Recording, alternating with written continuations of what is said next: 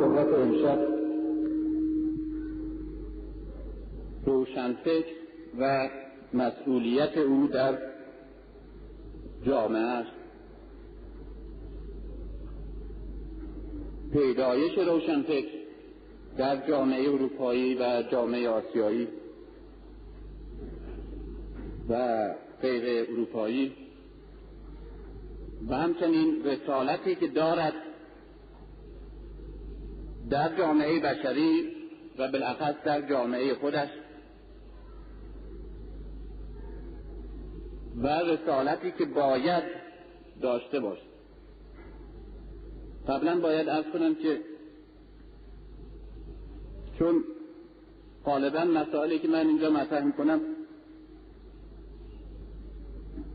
موجب پیدا شدن سوالات بسیار فراوانی در ذهن شنوندگان می شود و خود به خود این سوالها باید پاسخ گفته شود و مسلما در ضمن بحث به همه مسائل نمیشه اشاره کرد و حلش کرد. و در این حال طبیعی است که این سوالات طرح بشه در ذهن. به خاطر اینکه مسائلی که من طرح کنم مسائلی از در هر موضوعی که باشه از یک وجهه نظر است و اون وجهه نظر اجتماعی. بنابراین خود به خود هر مسئله تصادم پیدا می کند با عقاید قبلی ما در زمینه مذهب زمینه نظریات علمی مسائل اجتماعی مسائل تاریخی عقاید سلیقه ها و فرم های گوناگون اعتقادی که هر کدام داریم. و به حال این مسائل باید طرح بشه و باید بهش پاسخ گفته بشه. و برای اینکه امکان داشته باشه به این مسائل در یک جلسه رسمی پاسخ گفته بشه ناچار یک قیودی باید داشته باشه. من از دوستان خواهش می‌کنم که سوالی اگر پیش میاد براشون که باید طرح کنم این سوال رو روی یک ورقه کاغذ بنویسن و به این اتاق برن مجموعه این سوالات بعد از صحبت من در اینجا طرح میشه و به یک یک تا اونجایی که بتونم جواب میدم. البته کم قید باید داشته باشه. و انصاف میگیم که این قیود باید باشه. قید اول اینه که سوالی که مطرح میشه باید مستقیما مربوط به موضوع سخن من در همون شب باشه. اگر من یک مسئله مثل مسئله روشنفکران امشب اینجا مطرح می‌کنم مسلما سوالاتی که طرح میشه باید مربوط به موضوع بحث من باشه. یا موضوعاتی که در ضمن این عنوان طرح کردم یا موضوعاتی که طرح نکردم ولی در ضمن این عنوان می گنجد دوم اینکه سوالها باید متناسب با معلومات من باشه. یعنی من در همه زمینه ها نمی‌تونم جواب بدم. اونقدر قول یکی بی سواد نیستم که بتونم به همه سوال ها جواب بدم. چیزایی که من می‌دونم محدود است به مسائل اجتماعی که در وجوه مختلف و موضوعات مختلف قابل طرحه شما دیدید که من موضوعات گوناگونی در اینجا و جای دیگه طرح کردم. این موضوعات در زمینه های مختلفه. ولی این دلیل نیست که من مدعی باشم که در همه زمینه های مختلف صاحب نظرم. نه. موضوعات مختلف را که طرح می‌کنم همه در یک نقطه نظر و از یک وجهه نظر است. و اون وجهه نظری که دربارش اطلاعی دارم. این است که مسائلی که مربوط به فقه میشه مسائلی که مربوط به اصول میشه مسائل مربوط به زمینه های علمی میشه علوم گوناگون میشه. اینها هیچ کدوم در زمینه تخصص من نیست. یک کمی تاریخ بلدم یک کمی مسائل اجتماعی و یک کمی مسائلی که روشنفکران امروز مبتلا هستند. در زمینه های اجتماعی مکتب های فلسفی و جامعه شناسی و مسائل مذهبی به اون طریق که یک روشنفکر طرح می کند به عنوان مخالف یا موافق. این چارچوب اطلاعات من. بنابراین سوالاتی که میشه باید در همین زمینه باشه. چون در همین موضوع مثلا موضوع روشنفکران مثلا موضوع فلسفه تاریخ در اسلام در مذاهب ابراهیمی. یا مسائل دیگه که من اینجا عنوان می‌کنم گاه سوالاتی که در همین موضوع هست ته ممکنه بشه ولی در زمینه تخصص من نباشه. مربوط بشه به یک زمینه علمی دیگه و ناچار نمی‌تونم جواب بدم و جواب نخواهم داد. و من مسئله سوم این که سوالاتی که مطرح میشه به تشخیص خود شما سوالاتی باشه که بتوان در این مجال بهش جواب داد. موضوعی که امشب عنوان کردم برای بحث مسئله روشنفکر مسئله در یک اصل جهانی و همچنین در یک زمینه اجتماعی و منطقه‌ای. بسیار حساس مهم و اساسی. مسئله روشنفکر مسئله است که در دنیا پس از قرون وسطا طرح میشه و از قرن هفدهم طبقه به نام طبقه روشنفکر تشکیل میشه و بعد از قرن نوزدهم این طبقه روشنفکر که در اروپا با همین نام و خصوصیات خاص خودش تکوین پیدا کرده صادر میشه به کشورهای غیر اروپایی افریقایی آسیایی و امریکایی لاتین بنابراین برای اینکه ما روشنفکرهای خودمون رو بشناسیم برای اینکه امکان نداره جامعه رو شناخت. و امکان نداره که جا روشنفکر جامعه خودش رو بشناسه و به رسالت که مدعی عمل کنه مگر اینکه خودش را بشناسد. یعنی یک روشنفکر ایرانی یا وابسته به یک جامعه افریقایی یا وابسته به یک جامعه امریکایی باید بداند که چگونه و دارای چه خصوصیاتی هست. بعد در چه شرایط اجتماعی و تاریخی پدید آمده و این خصوصیاتی را که دارد ریشش کجا؟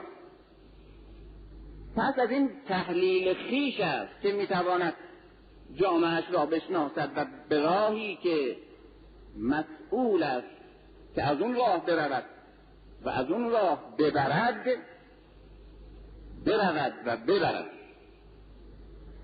ما که اکنون در نیم قرن اخیر دارای یک قشری یک لایه‌ای یا یک طبقه به معنای هم یک طبقه اجتماعی به نام روشنفکر هستیم خود به خود ناچاریم قبل از هر چیز به تحلیل این طبقه بپردازیم. و اگر هم خودمون جز این طبقه هستیم به تحلیل خودمون بپردازیم. و ببینیم از کجا آمدیم کی آمدیم و چرا آمدیم و چگونه این طبقه تشکیل شد. و چنان که خواهم گفت طبقه روشنفکر در جامعه اروپایی افریقا آسیا امریکای لاتین درست کپیه طبقه روشنفکر در اروپا. بنابراین ما روشنفکران آسیایی افریقایی نسخه بدل روشنفکران اروپایی هستیم. بدون کم و کاست بنابراین امکان ندارد خودمون را بشناسیم به نقاط ضعف و قوت خودمون پی ببریم. مگر اینکه نسخه اصل تحلیل کنیم و ببینیم که جامعه اروپایی از کی و تحت چه شرایطی طبقه روشنفکر خودش را ایجاد کرد و تحت چه شرایطی طبقه روشنفکر اروپایی تکوین یافت و خصوصیات طبقاتی و روانی و فکری و اعتقادی و ذوقی خودش به تحت این شرایط تاریخی و اجتماعی خاص جامعه خودش پیدا کرد. و در یک عبارت روشنفکر آسیایی افریقایی ایرانی را نمی‌توان شناخت مگر اینکه قبلا روشنفکر اروپایی را بشناسیم. اهمیت بحث به اندازه زیاد است که برای اینکه سوء تفاهمی نشه یعنی اون سوء تفاهمی که شده الان در اذهان وجود داره و مانند بسیاری مسائلی که در دنیا مطرحه در بین ما هم مطرحه ولی بدجور مست شده تحریف شده مبهم و گاه غلط. مسئله روشن فکرم با همین خصوصیات در بین ما مطرح شده. حتی لفظش غلط آمده به زبان ما. لفظش غلطه. اصلا ما اول کلمش غلطه. اصلا ما اول صفتی که دادیم غلطه. بنابراین غلط بودن کیفیت تلقی ما از خودمان به عنوان روشنفکر کاملا از اینجا پیداست. در اروپا کلمه ای که ما به عنوان کلمه روشنفکر مینامیم کلمه انتلیجنزیا انتلیجنزیا که اسم مصدر صفتش انتلکتوله ریشه انتلیجنزیا یا انتلکتوال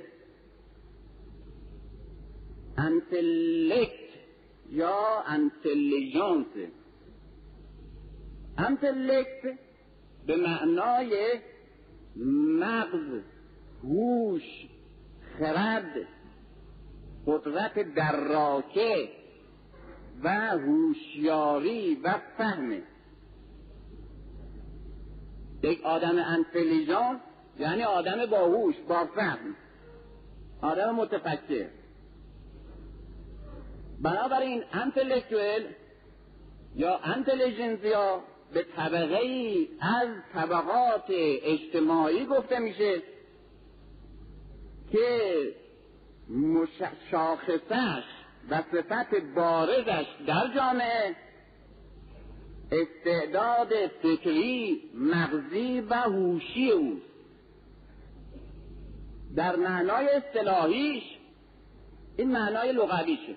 بنابراین هر آدم باهوشی هر آدمی که تفکر و هوشیاری و فهم در او از سایر خصوصیات دیگرش در زندگی و در جامعه بارزتره آدم انتلکتوله اما در معنی اصطلاحی که ما موضوع بحثمون است انتلکتوال عبارت است از طبقه ای که یا فردی از طبقه ای که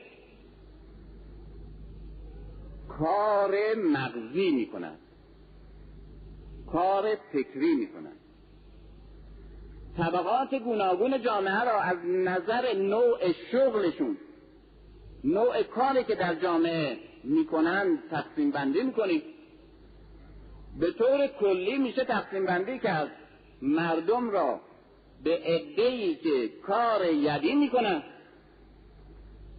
کار بدنی می‌کنن و گروهی که کار فکری و مغزی می‌کنن. اونهایی که کار بدنی می‌کنن مثل کارگران.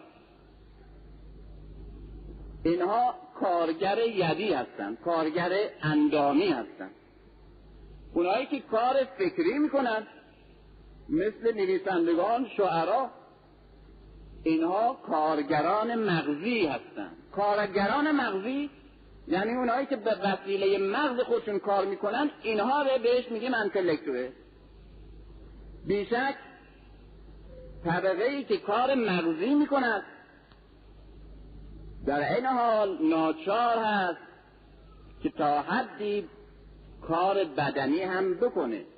حتی یک نویسنده که صد درصد کارش کار مغزه در این حال یک مقدار کار بدنی هم در همون حال داره مثل قلم رو گرفتن روی کاغذ نوشتن. اینا کار بدنیش حتی اون کسی که کار صد درصد بدنی می‌کنه مثل گل لغت می‌کنه مثل آجر پرت می‌کنه به طرف بنا. بنایی که آجر می‌گذاره که صد درصد این کار کاری مال بازوشه در همون حال ناچار کار مغزی هم انجام میده. نمی‌تونه مغزش کاملا متوقف باشه در حال. بنابراین در اینجا حکم, حکم اغلبیت یعنی کسانی که اصل و ابزار اساسی کارشون مغز اینا رو بهش میگیم طبقه انتلکتوه اونایی که کار اساسیشون مربوط به بازوشونه به کار به عضو بدنیشونه اینا بهش کارگر بدنی و یا یدی بنابراین طبق تعریف معروفی که در تمام دنیا شناخته شده یک تعریف جامعه شناسی رسمیه انتلکتوئل انتلیجنزیا همون که ما بهش میگیم روشنفکر روشنفکران. عبارتند از گروه های گوناگون اجتماعی که کار فکری می‌کنند از قبیل معلمان استادان دانشگاه وکلای دادگستری قضات دادگستری سیاستمداران رهبران احزاب روزنامه نویسان خبرنگاران مترجمان نویسندگان شاعران نقاشان مجسم سازان هنرمندان کارمندان ادارات مهندس ها طبیب ها متخصصان رشته های گوناگون علوم متخصصان رشته های مختلف ادبیات و علوم انسانی. روحانیون علمای مذهبی فلاسفه مورخین. اینها همه انتلکتویل هستند. همه تشکیل می‌دهند طبقه روشنفکر را. طبقه انتلکتویل را. وقتی که این کلمه را خواستیم نویسندگان ما مترجمان ما خواستند به فارسی ترجمه کنند کلمه روشنفکر در برابرش گذاشتند و غلط از اینجا شروع شد و وارد مغزها شد.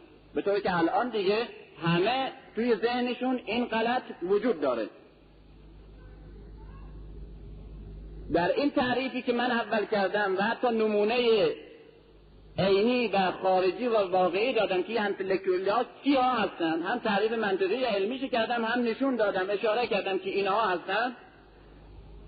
آیا می شود به همه این گروه ها و همه افراد این گروه صفت روشن فکر داد؟ نه. برای اینکه روشن فکر یک صفت دیگه است. روشن فکر احتیاج به تعریف و تحلیل نداره فارسی. یعنی کسی که فکر روشن و باز داره. این کلمه در خود فرانسه و انگلیسی معادل داره. این کلمات همه از فرانسه آمده از ادبیات فرانسه آمده. در اون موقعی که ادبیات و زبان فرانسه بیشتر رایج بود توی تحصیل کرده های ما. روشن فکر کلمه روشن فکر معادلش در زبان فرانسه. کلرویانه کلرویان. یعنی روشنبین. آدمهایی که محدود نیستن متوقف نیستن منجمد نمی اندیشن روشن و باز فکر می‌کنن. زمانشون ره خودشون ره موقعیتشونه موقعیت مملکتشونه مسائلی که طرح شده در جامعهشون اینا رو تشخیص میدن. می‌تونن تحلیل کنن می‌تونن استدلال کنن می‌تونن به دیگری بفهمونن. درک کنند این آدم روشن فکره.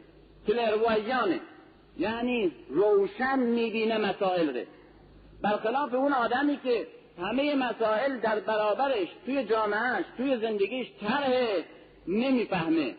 نمی‌دونه با زندگی او ارتباط داره. نمی‌دونه با وضع او رابطه علت و معلولی داره. اینو درک نمی‌کنه. میگه او به من مربوط نیست در صورتی که به او مستقیما مربوطه. این آدم روشن فکر نیست. بنابراین روشن فکر به معنای کسی که کار شغلش مغزشه نیست.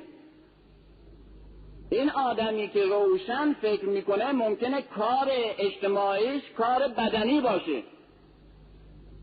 کار یدی بکنه اما خوب بفهمه. برعکس آدمی کار مغزی می‌کنه. اساس کارش کار مغزی است. بنابراین جز انتلکتوئل هست. اما روشن فکر نیست. بنابراین هر کس کار مغزی می‌کنه اون کارمند تو بانک اون معلم توی کلاسه اون خبرنگار هر روزنامه ایه اون کسی که هر جور نقاشی می‌کنه اون کسی که هر شعری میگه اون کسی که اصلا مترجمه هر چی ترجمه دلش می‌خواد بکنه هر مزخرفی هم ترجمه می‌کنه. این انتلکتوئل هم اما آیا روشن فکره یا نه؟ باید با ملاک های دیگه رسیدگی بشه. ببینیم روشن فکری یا نه. اون کسی که کار بدنی می‌کنه یک کارگره یک تایپیسته کار بدنی می‌کنه. این انتلکتوئل نیست. جز طبقه انتلیجنزیان نیست. اما روشن فکر یا نه با ملاک های دیگه باید سنجید ببینیم روشن فکر یا نیست. بنابراین به این قانون می‌رسیم که روشن فکر عبارت است از یک صفتی برای تفکر یک فرد. اما انتلکتوئل یک صفتی است برای شغل یک فرد. و این قانونشه که بعضی روشن فکرها انتلکتوئل هستن. اما بعضی از روشن فکرها انتلکتوئل نیستن. برعکس بعضی از انتلکتوئل ها روشن فکرند و بعضی از انتلکتوئل ها روشن فکر نیستن. بنابراین برخلاف تصوری که ما داریم روشن فکر ترجمه انتلکتوئل نباید باشه. روشن فکر و انتلکتوئل دو تا کلی هستن به قول منطقی ها که رابطهشون عموم و خصوص من وجهه مترادف هم نیستن. بنابراین برای کلمه انتلکتوئل نباید روشن فکر بیاریم در فارسی. انتلکتوئل کار... کارگر مغزیه کارگر فکریه.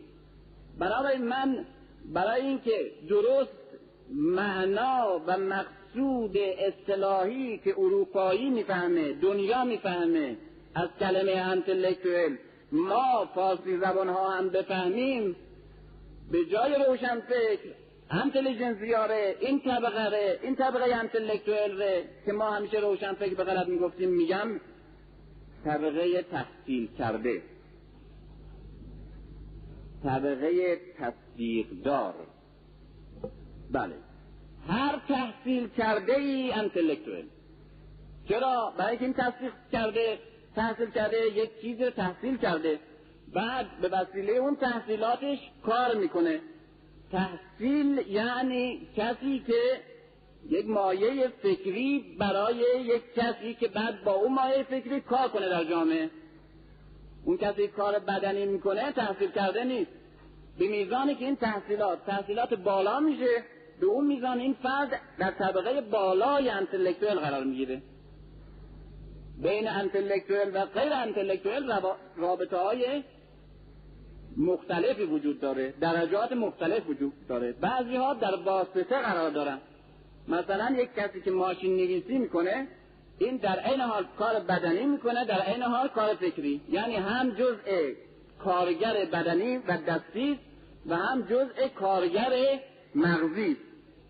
اون کسی که یک قالیچه بسیار زیبا یا یک بردری بسیار هنرمندانه میبافه هم کار بدنی می‌کنه و هم کار فکری و روحی و ذوقی. بنابراین هم انتلکتویل حساب میشه.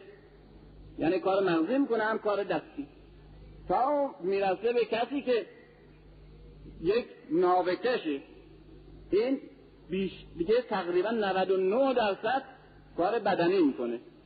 تا یک فیلسوفه این 99 درصد دیگه کار مغزی می‌کنه.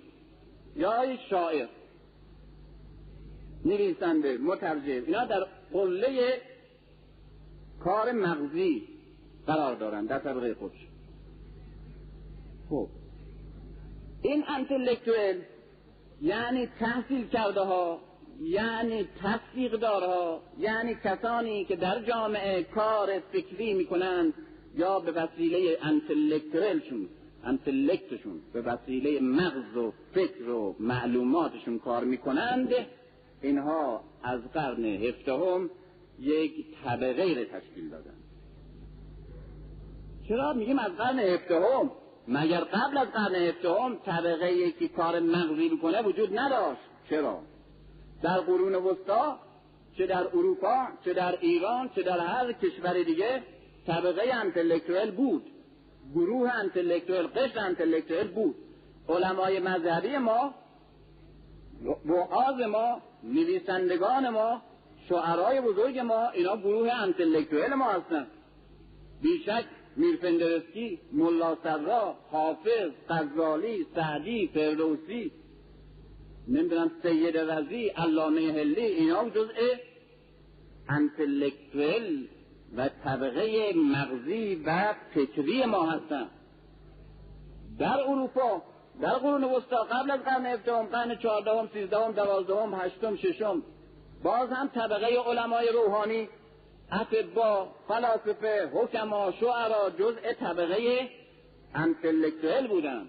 اما چرا ما میگیم که طبقه انتلکتوئل یعنی تحصیل کرده یعنی کارگر مغزی از قرن هفدهم تشکیل شد؟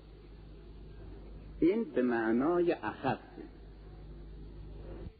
بنابراین به معنای هم همه علما و متفکرین و شعرا و نویسندگان در همه دوره های تاریخ انتلکتویل هست حتی در یک قبیله شما وارد میشین در یک ده عقب مونده وارد میشین اون دو نفری که خط دارن خط بلدن بنویسن نامه بلدن بنویسن اونا انتلکتویل هستن در برابر دیگران. حتی در یک قبیله بسیار بدوی اون کسی که اعمال خرافی مذهبی بتپرستانه یا نمی‌دونم جادوگری همتا اینا انجام میده نسبت به بدوی های دیگه انتلکتوئله و کار مغزی می‌کنن نسبت به دیگه که بیل می‌زنن یا کلنگ. اما وقتی میگیم انتلکتوئل به معنای امروز تحصیل کرده میگیم مقصودمون یک طبقه خاصی که الان در دنیا حکومت فکری و روحی و اعتقادی می کند بر جامعه بشری. اینا. بنابراین در این معنای خاص خودش در اروپا طبقه انتلکتویل طبقه خاصی است که حتی یک فیلسوف بزرگ یک روحانی بزرگی که در کلیسا و جزء مبلغان و جزء علمای دین عیسی هست و کارش هم صد درصد انتلکتوئل مغزی فکریه تبلیغ دین همیشه می‌کنه تفسیر می‌کنه کار لغت و زبان و تاریخ انجام میده این جزء طبقه انتلکتوئل نیست به معنای اخص کلمه به معنای اخصش که الان مطرحه در دنیا پس طبقه انتلکتوئل طبقه تحصیل کرده عبارتند از طبقه ای که بعد از قرون وسطا در برابر علمای دینی قرون وسطا یعنی علمای دین کاتولیک برخواستند و جدا از مدرسه های دینی جدا از حوزه های علوم قدیمه و برخلاف میل و اراده علمای مذهب کاتولیک آمدن در مدرسه های غیر دینی. در دانشکده های غیر دینی مخالف با کلیسا یا غیر کلیسا علوم جدید را خوندند فلسفه جدید خوندند و با اندیشه جدید شروع به فکر کردند و علم را در خدمت زندگی قرار دادند. و بعد این علم برخلاف علوم دینی که فقط صرف تبلیغ حقایق دینی می‌شد این علوم وارد زندگی شد.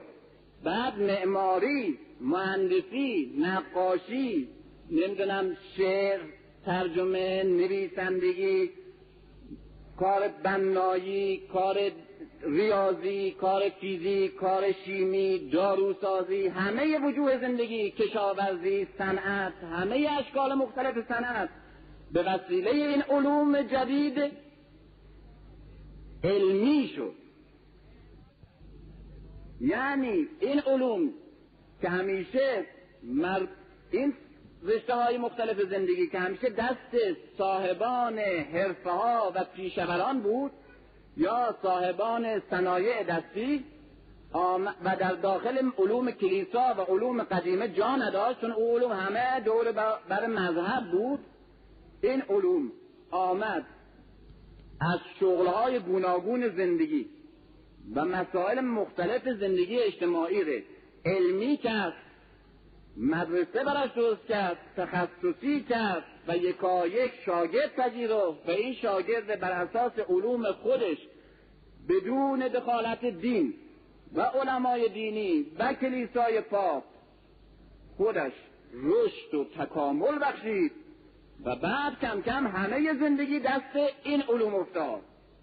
یعنی در همه شکلهای زندگی از معماری گرفته تا مهندسی تا طب تا فیزیک تا شیمی تا فلسفه تا شعر هنر همه چیز فارغ و تحصیل مدرسه های غیر مذهبی در قرن 16 هم 17 هم 18 هم به خصوص از قرن 17 هم 18 هم 19 هم تا حالا شد. یک مرتبه اروپایی ها دیدن. در قرن چهاردهم پونزدهم وقتی می‌گفتن علما آمدن یعنی روحانیون. در که الان خود ما هم در اصطلاحمون هست. وقتی میگیم علما مقصودمون علمای دینی.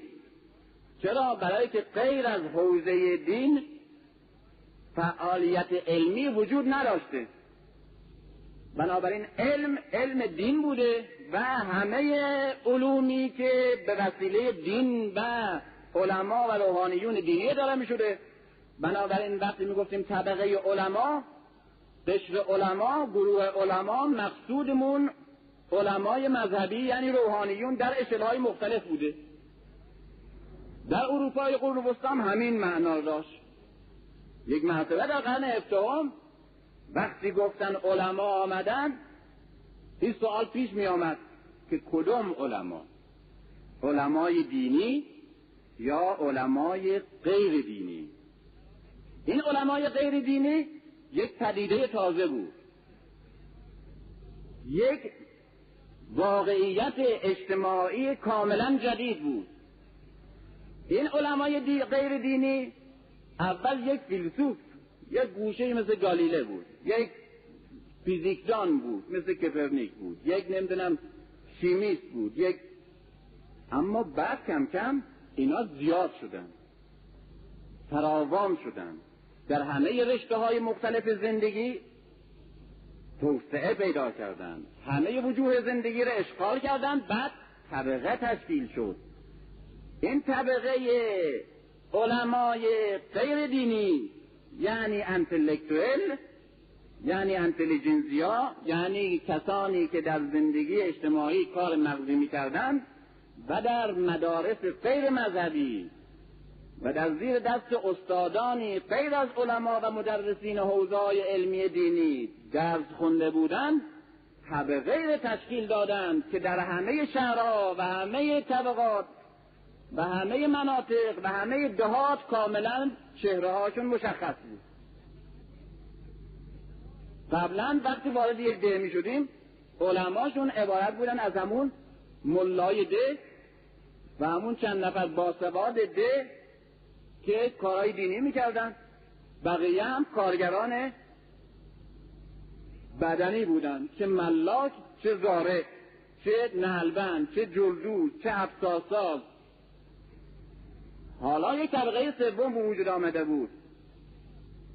معلم طبیب مهندس کشاورزی متخصص آفات متخصص نمی‌دونم تراکتور تکنیسیان چاه عمیق.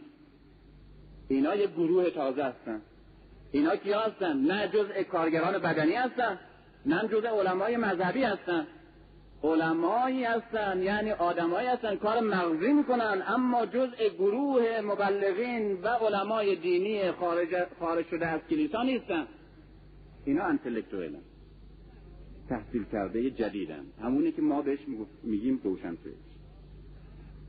اینا در قرن هفدهم دیگه به شکل طبقه درست شدن. طبقه از کی تشکیل میشه؟ از وقت تشکیل نمیشه که یک گروهی در یک شهری به وجود میاد در پایتخت به وجود میاد در شهرهای بزرگ به وجود میاد. طبقه از وقتی تشکیل میشه؟ که یک لایه‌ای در سراسر اندام جامعه پخش شده محسوس از این نوع. مثلا در یک جامعه می‌بینیم در جامعه مثلا فعودالیه جامعه کشاورزی منحطیه ولی در یک گوشهش یک صنعت بسیار پیشرفته شما می‌بینید. کارگر صنعتی می‌بینید. اون کارگر صنعتی در جامعه وجود داره اما به صورت یک دسته یک گروه.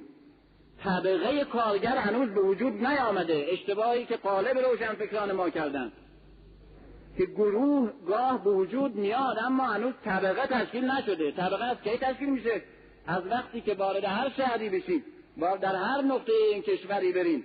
ببینین یک جای خاص گوشه از شهر عده خاص لباس خاص زبان خاص تئاتر خاص معبد خاص روابط اجتماعی خاص زبان و لحجه و تفریح و براسم خاص کارگر صنعتی به چشم می‌خوره.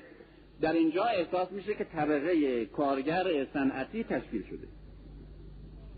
با به وجود آمدن چند تا نویسنده یا شاعر یا مترجمه جدید غیر مذهبی طبقه انتلکتوئل طبقه تحصیل کرده جدید یعنی روشن فکر به معنای که میگیم؟ تشکیل نمیشه. وقتی تشکیل میشه که وجود این طبقه در همه شهرها و همه روستاها حس کنیم که هستن و نشان بدیم. در قرن هفتم این طبقه تشکیل شده بود. خب مسئله از اینجا شروع میشه. که طبقه که تشکیل میشه طبقه که تشکیل میشه قانون داره. قانون جامعه شناسی داره. یک طبقه ای که تشکیل میشه هم توی گفتن زبان هم شغل خاصی داره وضع خاصی در جامعه داره هم زبان مخصوصی داره هم خصوصیات مخصوصی داره روح و سلیقه خاصی داره ادبیات و هنر خاص خودش داره و شکل زندگی خاص خودش داره. و طرز فکر خاصی هم داره. این خصوصیات این زبان این ادبیات این فکر و فرهنگ و کیفیت تلقیشون و جهانبینی این طبقه چجور تشکیل میشه؟ در اثر مطالعه کتاب تشکیل نمیشه. در اثر تبلیغ تشکیل نمیشه. در اثر رادیو و روزنامه و ترجمه و سخنرانی تشکیل نمیشه. پس چجور تشکیل میشه؟ در اثر شرایط عینی واقعی و نیاز واقعی موجود در جامعه ای که این طبقه تشکیل شده است در اثر این عوامل و در این شرایط این خصوصیات در یک طبقه به وجود میاد. بنابراین طبقه روشنفکر این روشنفکری که می‌بینیم قبول ندارن ولی میگن به خاطر اینکه این کلمه اصطلاحه. مجبور همین اصطلاح غلط تکرار کنه. طبقه روشنفکر در اروپای قرن هفتم که نسخه اصلی ماهاست تحت شرایط خاصی به وجود میاد و در اثر این شرایط خاص اجتماعی دارای خصوصیات فکری خاصی هم میشه. همش هم طبیعیه. رابطه علت و معلولی داره. این خصوصیات طبقه تحصیل کرده یعنی روشن فکر جدید در قرن هفتهم که تا الان هم در اروپا حکومت می‌کنه و بر دنیای اندیشه حکومت می‌کنه. دارای چه خصوصیاتی؟ من یک لیست خیلی مفصل و دقیقی دارم که اینجا نمی‌تونم همه رو بگم. برای اینکه یکی یکی باید توضیح هم بدم وقت نیست. چند شاخصه مهم نشونه میگم. یعنی تحصیل کرده روشنفکر اروپایی چه جور فکر می‌کنه؟ و اینجور که فکر می‌کنه چرا؟ در اثر چه حادثه و شرایط اجتماعی که اینجور فکر کرده؟ اول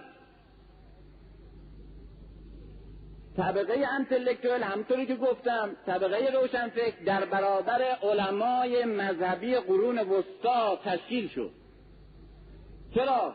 علمای قرون وسطا علمای دینی نمیگذاشتند اندیشه علم و زندگی به طور آزاد رشد کنه و علم را فقط عبارت می‌دونستن از افکار و عقایدی که به درد انجیل و به درد طرز تفکر اونها و عقاید اونها از دین مسیح بخوره اگر نه به درد نمی‌خوره. به طوری که یک عالمی ره بسیار مشهور.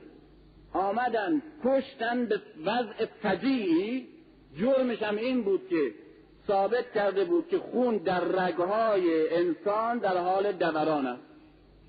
گردش خون کشف کرد برای اولین بار. دوستش کردن چرا؟ برای اینکه در علوم قدیمه که اسمش علوم مذهبی هست در اندام انسان در رگها لنف وجود داره نه خون. این گفته خون گردش داره. این برخلاف علوم قدیمه است. خب باشه. خب علوم قدیمه علوم مذهبیه دیگه. بنابراین برخلاف علوم مذهبی صحبت کرده. خب باید دوستش کرد علوم دینی در قرون وسطا تنها علومی که خاص فهم انجیل باشه نبود. حتی علوم یونانی که 600 سال قبل از پیدا شدن حضرت مسیح به وسیله ارسطو و افلاتون و امثال اینا تکوین پیدا کرده بود و بطلمیوس و امثال اینا بعد گسترشش داده بودند اینا جزء علوم زمان اون موقع بود. بعد که علمای دینی آمدن همون علوم قبل از دین به جزء علوم دینی وارد کردن. بعد مجموعه ای از انجیل و ارسطو و فلسفه یونانی و علوم و طبیعیات قدیم همه شد علوم قدیمه یا علوم دینی. بعد من متفکر یا فیزیکدان یا شیمیست یا نقاش یا مهندس برخلاف ارسطو هم حق نداشتم حرف بزنم. مثل که الان بعضی از مسلما اغلب اکثریت علمای ما بری بودن از این تعصبات. اما ما در جامعهمون یک واقعیتی با اون جهالی رو می‌بینیم که علما رو قبول ندارن. و اینا فراوانن.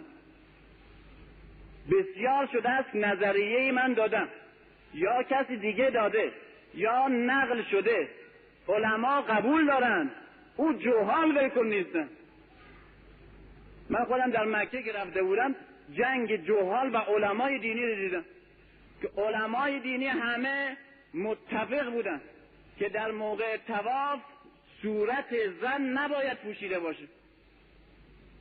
اما او جهال مقدس هیچ کدومشون قبول نمی‌کرد این حرف اونایی که مجبور شدن قبول بکنن یک کلک درست کردن. کلک درست کرده بودن. کلک چیه؟ علما یک پارچه میگن که باید صورت پوشیده نباشه. صورت باز باشه. و او قبول نمی‌کنه. او کیه؟ او همون جاهلیه که به خاطر مقدس بودنش خیال می‌کنه عالم دینی هم هست. اون وقت کلک یک چیز تکنیکی درست کرده بودن که هم به حرف علما کرده باشن هم به حرف دین خودشون. آمده بودن یک مثل نابدشور یک چیزی از اینجا آویزون کرده دراز کرده بودن به اندازه ده سانتی متر یک پیش محتابی بعد از اینجا یک پرده ای انداخته بودن. از اینجا. که اون پرده با صورت 15 سان 10 سان 20 سان فاصله داشت. پس طبق نظر علمای دین صورت پوشیده نیست. اما طبق دین خودش صورت پوشونده. اینا جنگ چیه و چیه؟ جنگ علم با جهل به نام دین. و متاسفانه در بعضی از قشرهای ما قضاوت ها و عقاید مقدسین غیر متخصص غیر عالم قوت بیشتری داره تا نظر علمای بزرگ و مجتهدین.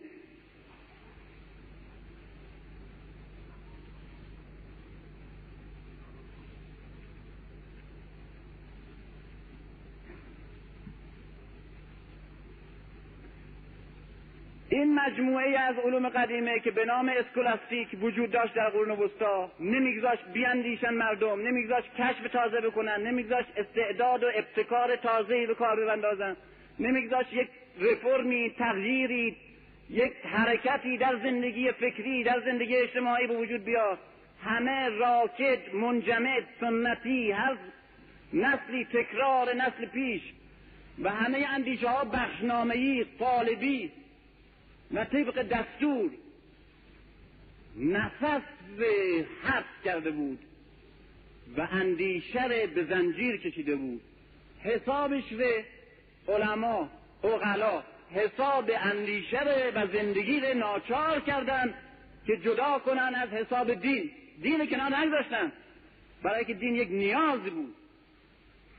اما دیدن به نام دین زندگی داره منجمد میشه میپوسه قرون وسطا در فئودالیته میسوزه و حتی ترکان عثمانی به سادگی در موقعی که تزریه شدن در موقعی که اسلام پراکنده شده به سادگی اروپا رو نابود می‌کنه. و اینا از همه چیز محرومن. حتی حتی کشفیات تازه‌ای که در کشورهای اسلامی به وجود میاد اینا راه نداره در اروپا. ساعتی که از مسلمان ها ساخته بودن ساعت آبیره. وقتی که بردن به دربار شارلمای و این ساعت هر چند یک مرتبه زنگ می‌زد آمدن همین مقدسین و کشیش ها به فتوای اونا آمدن نابود کردن این ساعت برای اینکه وحشت مردم اروپا رو برداشته بود که توی این جن داره. در این سطح اندیشه و سطح فکر مردم رو نگه داشته بودن این مسئله آزادی زن که امروز در اروپا به این شکل می‌بینیم این عکس عمل اسارت زن در قرون وسطا. از پاپ کوره می‌پرسن آیا یک زن نامحرم با مرد نامحرم از پشت در بسته می‌تونه سخن بگه یا نه؟ میگه که این که نمی‌تونه سخن بگه که هیچ. در منزلی که یک زن وجود داره ولو توی آشپزخانه. مرد نامحرم حق نداره وارد اون منزل بشه ولو به طبقه دوم. نتیجه اون اینه که الان هست.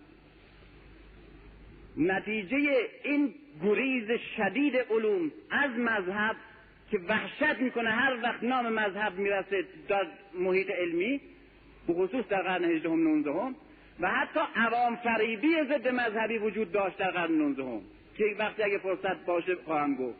یعنی همونطور که در قرون وسطا ای که لامذهب بودن اینا تظاهر به دین می‌کردن برای که مردم رو دور خودشون جمع کنن که آقا آدم مقدسیه آدم متدینیه آدم معتقدیه. در قرن هجدهم و نوزدهم افراد تظاهر به ضد مذهب و تظاهر به بیدینی و مادیت می‌کردن برای جلب افکار مردم. این عکس عمل چیه؟ عکس عمل قرون وسطا بنابراین علمای جدید یعنی طبقه روشنفکر مخالف با مذهب رشد کرد.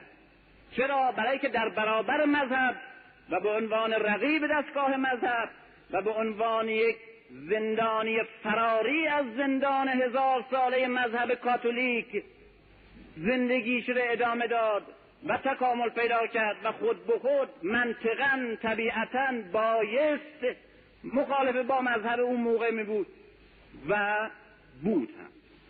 و بنابراین این گریز از مذهب طبقه روشنفکر در اروپا یک گریز منطقی است و دلیلش هم چیه؟ اینه که نتیجه هم گرفتن. تجربه هم در تاریخ تایید کرد نظر اونا رو. اروپا گذشته بسیار درخشان داشته. اروپا در 2500 600 سال پیش سقراط داشته افلاطون داشته ارسطو داشته لوسیبوس داشته دموکریتوس داشته گزنفون داشته توسیدید داشته نویسندگان بزرگ شعرای بزرگ ادبای بزرگ فلاسفه بزرگ که امروز در دنیا مشهورن. بعد کاتولیک و مذهب مسیح که آمد و مسیحیت که بر اروپا به نام دین حکومت کرد اروپا دیگه خفه شد. دیگه هیچ خبری نبود. بعد که روشنفکر طبقه روشنفکر به وجود آمد مذهب برد توی کلیسا درشم بست. باز رشد کرد. باز امروز می‌بینیم در این سه قرنی که مذهب رو باز کنار زده درست مثل اروپای قبل از مذهب سقراط داره افلاطون داره ارسطو داره لوسیبوس داره دموکریتوس داره. الان. بنابراین تجربه نشان داد که کارش منطقی بوده و طبیعی هم بود که علوم جدید و طبقه جدید که تا وقتی در زیر یوغ کلیسا به سر می بردن؟ نتونستن رشد بکنن. و زندگی و اندیشه و علم متوقف بود. از وقتی که کنار زدن رشد کردن خود به خود یه خصوصیت پیدا کرد. طبقه روشنفکر با اون خصوصیت ضد مذهبیشه. یا خصوصیت غیر مذهبیشه. غیر مذهبی بودن لاغر. لعیسیته لعیک بودن. بنابراین یکی از صفات مشهور و بارز طبقه روشنفکر لعیک بودنشه. یعنی غیر مذهبی بودنشه. دانشکده درست می‌کنه در برابر مذاهب قدیم. چرا مذاهب قدیم فقط کاتولیک حق داشت درس بخونه؟ این می‌خواد همه انسان ها درس بخونن. بنابراین دانشکده لایک درست می‌کنه. یعنی غیر مذهبی همه آدما بیان درس بخونن. کودکستان مذهبی بوده. در کودکستان مذهبی بچه خود من در همین قرن بیستم بیرون کردن. بیرون کردن. بعد من ناچار شدم بچم در کودکستان غیر دینی گذاشتم.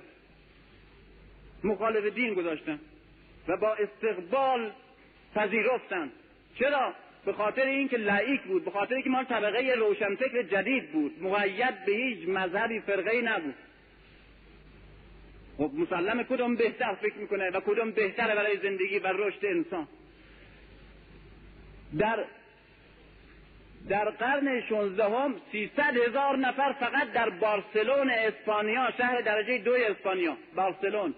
قتل عام میشن از پروتستان ها به قدری پروتستان رو می‌کشن کاتولیکا که فرانسه از کشور درجه یک به درجه دو و سه نزول می‌کنه.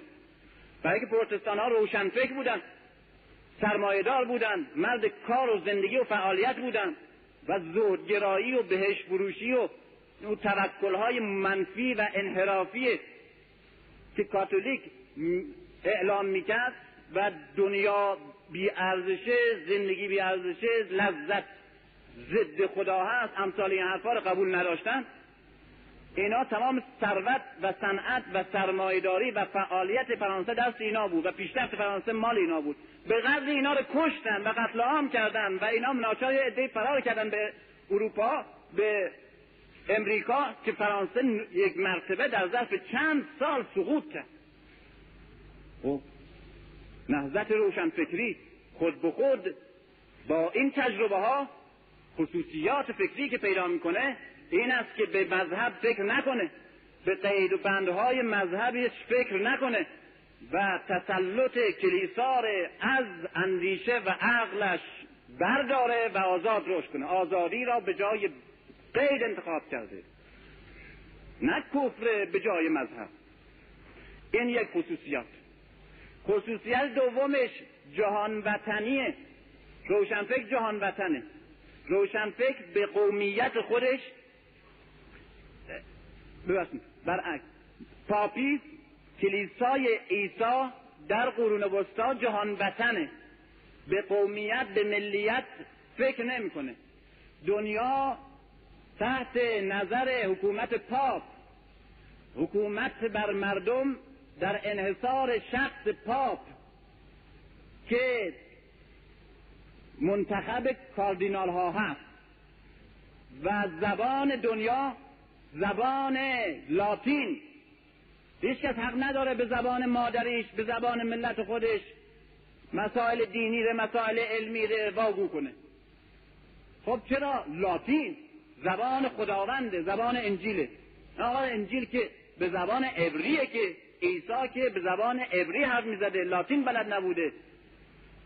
در برابر این سوال دیگه کسی جواب نداشت. اما زبان زبان لاتینه. چرا؟ کلیسای پاپ نسخه بردار نسخه برگردون عکس برگردون رژیم سزاره.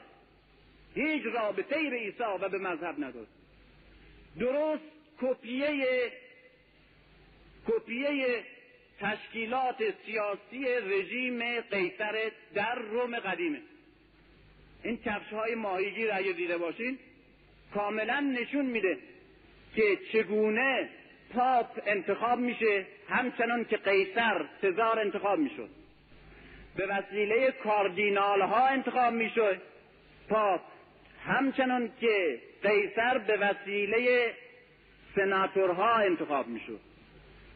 منتخب مجلس کنسیل کنسیل کاردینال ها همچنان که سزار قیصر منتخب مجلس سنا بود. گارد تاج تشریفات درباری ارتش مخصوص مالیات گرفتن تمام اینا که در تشکیلات پاپ الان می‌بینیم اینا درست ادامه تشکیلاتی است که پاپ وارث اونه یعنی رژیم قیصر در خود روم.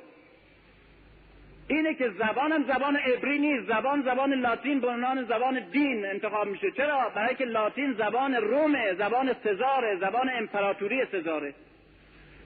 بنابراین پاپ که به نام دین میگه حکومت در انحصار منه بر همه دنیا این سخن انجیل و عیسی نیست. برای که عیسی میگه کار قیصر به قیصر واگذار کن. بلکه این درست تکرار سخن سزاره که امپراتور جهانی و به نام امپراتور جهان تاجگذاری می‌کرد. و مدعی بود که همه ملل دنیا و همه اقوام و همه زبانها باید حل بشه در عظمت امپراتوری رومی و لاتینی. خب در برابر روشنفکر که می‌خواد نجات پیدا کنه از این سیطره استقلال خودش پیدا کنه بعد از این بیمذهبی که اعلام می‌کنه ناسیونالیسم ملیت خودش اعلام می‌کنه. ملیت. ملیتی که روشنفکر بهش متوجه میشه به خاطر اینکه زبان مادری شده به جای زبان لاتین بگیره به خاطر که حکومت دموکراسی و حکومت ملت خودش به جای حکومت پاپ روی کار بیاره این خصوصیات می‌بینیم درست به طور منطقی و طبیعی از شرایط عینی جامعه خودش گرفته شده. منطقا ناسیونالیست میشه برای که در برابر پاپ که او انترناسیونالیسته جهان وطنه به زبان مادری متوجه میشه به خاطر که پاپ زبان لاتین به زبان همه مردم می‌خواد بدونه. و به مدارس غیر مذهبی به خاطر اینکه آزادی رشد داشته باشه و آزادی علم وجود داشته باشه چنانی که پاپ و کلیسا نمی‌گذاره این آزادی ها رو در بند کرده به نام دین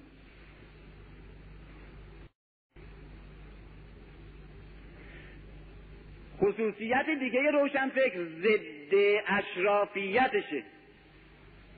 ضد حکومت طبقه خاصه و ضد فودالی بودن روشنفکره. چرا؟ برای که مذهب در قرون وسطا که روشنفکر در اونجا وجود میاد هم طرفدار اشرافیته و هم طرز انتخاب پاپ انتخاب اشرافی و منتخب برگزیده هاست نه منتخب مردم. بنابراین روشنفکر دموکراسی ره به جای حکومت اشرافی و اریستوکراسی مذهبی پاپ انتخاب می‌کنه. و مخالف با اشرافیت و فودالیته است به خاطر اینکه مذهب کلیسا بزرگترین پایگذار و بزرگترین مدافع دوره فودالیته و شکل فودالیته است. ناسیونالیسم انتخاب می‌کنه به خاطر وحدت ملی بخشیدن در برابر سیستم مذهبی پاپ که به وجود آورنده ملوک و توایفی در اروپا این روشنفکر و خصوصیات روشنفکر در اروپا که یک محصول دیگه عرض می‌کنم چون این اساس حرفی است که باید بزنم. روشنفکر در اروپا در قرن هفدهم وجود میاد در شرایطی که اروپا فئودالیه و حکومت مذهب به نام حکومت سزار به نام مذهب بر همه حاکم بنابراین ضد مذهب میشه طبقه روشن فکر اروپایی یا غیر مذهبی میشه به خاطر اینکه از زیر تسلط جابرانه استبداد روحانی این اصطلاح مال مرحوم محمد حسین نائینیه. بزرگترین عالم یا یکی از بزرگترین علمای ما در دوره مشروط است. استبداد روحانی. بزرگترین و بهترین اصطلاح برای بیان این شکل حکومتی است که ما در قرون وسطا می‌شناسیم. استبداد روحانی. غیر مذهبی میشه به خاطر که نجات پیدا کنه آزاد بشه از استبداد روحانی قرون وسطایی. مخالف با خدا و خداپرستی نوع کلیسا و پاپی میشه به خاطر اینکه اون خدایی که پاپ معرفی می‌کنه بزرگترین نگهبان اشرافیته و به اونا, به اونا عزت میده و به دیگران ذلت میده. مخالف با اعلام حکومت دموکراسی می‌کنه به خاطر اینکه حکومت پاپ ره که حکومت اشرافیه ضعیف کنه. ناسیونالیست میشه به خاطر اینکه جهان وطنی پاپ ره ضعیف کنه. به آزادی مطلق اندیشه علمی معتقده و به مادیت علم معتقد میشه به خاطر اینکه به نام معنویت دستگاه کلیسا علم و اندیشه را از خدمت زندگی مرخص کرده بود و به خدمت دستگاه خودش استخدام کرده بود. می‌بینیم همه این خصوصیاتی که طبقه روشن فکر در اروپا می‌سازه معلول منطقی و درست شرایطی است که به وجود آمده. معلول منطقی و عقلی اوضاع و احوالی است که بر اروپا حکومت می‌کرده.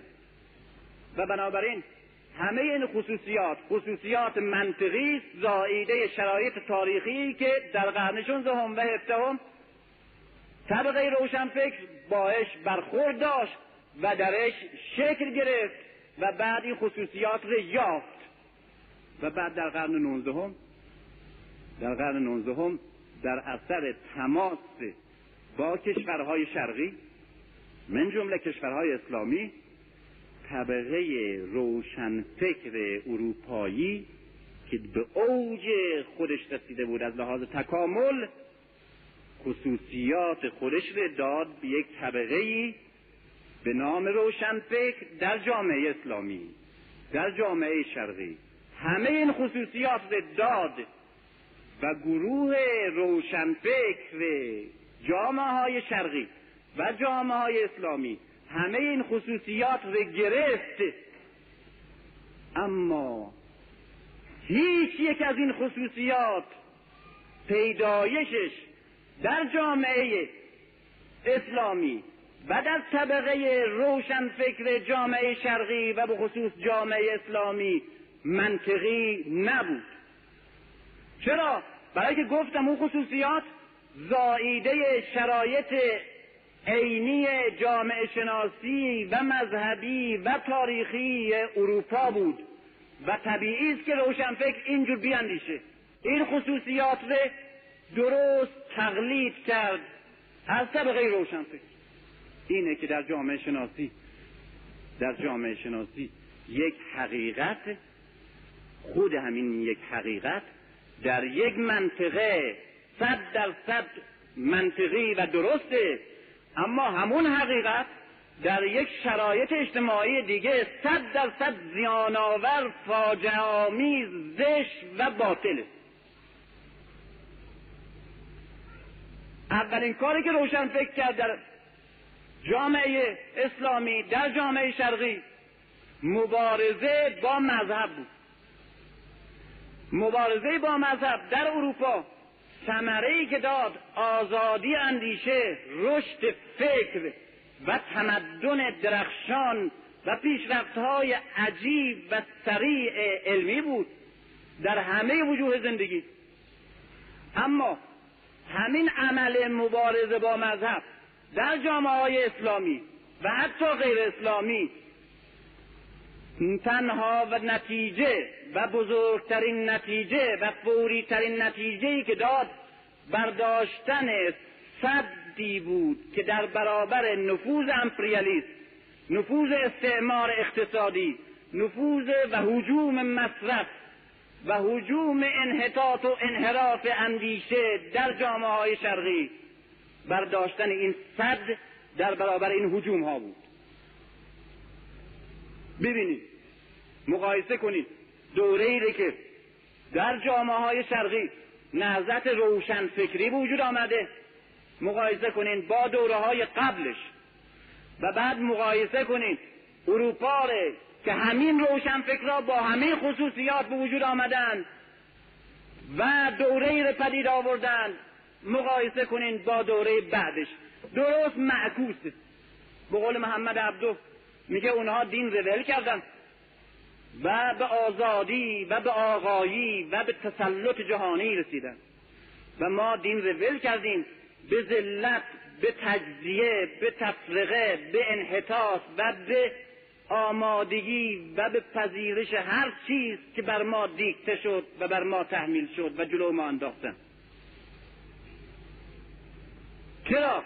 چرا یک عامل یک عمل یک حقیقت در دو نقطه در دو شرایط اجتماعی کاملا دو نتیجه متناقض و متضاد میده. به خاطر اینکه در فلسفه در جامعه شناسی در فلسفه و علوم حقیقت دو جوره. یا بات یک امر یک مسئله یا حقیقت یا باطل. اگر حقیقت همه جا حقیقته همیشه هم حقیقت اگر نیروی جاذبه زمین و دور خورشید میچرخونه هم در اروپا هم در ایران سابقین هست. هم در هزار سال پیش هم در سر هزار سال بعد صادق. اگر این حرف درست نیست همه جا و همه وقت باطله. در مسائل علمی و مسائل فلسفی باید دید که این مسئله حق یا باطل. اما در مسائل اجتماعی یک عامل دیگر باید بررسی کرد که اون عامل را همه فراموش کردیم و برای اینه که همه قضاوت در هم بر هم باطل. در مسائل اجتماعی غیر از حق و باطل یک امر اصلا شاید حق و باطل مطلق وجود نداشته باشه. باید دید که این مسئله در کی و چرا و در کجا طرح میشه. اینه باید نظر گرفت این من در یکی از جانشجو از من پرسید راجع به کسروی من گفتم که من به کتاب های کسروی به مطالبش به حرفاش کار ندارم فرض می‌کنم که از این بالاتر که نیست دیگه هر چی گفته درسته هر چی گفته صد درصد منطقی و درست و حقیقت علمیه اما فراموش نمی کنم که و شما نباید فراموش کنین که در مواقعی و در دوره‌ای و در شرایط اجتماعی این مسائل را طرح کرد که هنگام طرح مسائل دیگری بود. و یک قانون وجود داره که اگر در یک شرایط خاص اجتماعی که یک حرف خاص رو باید زد و روی یک هدف خاص باید تکیه کرد و یک حقیقت خاص رو باید طرح کرد که همون وقتشه. اگر از رو متوجه کنیم و مشغول کنیم به یک امر دیگه ای که حقیقت علمی هم هست حقیقت حتی دینی هم هست حقیقت فلسفی هم هست هزار و صد دلیل منطقی در اثباتش هم داریم خیانت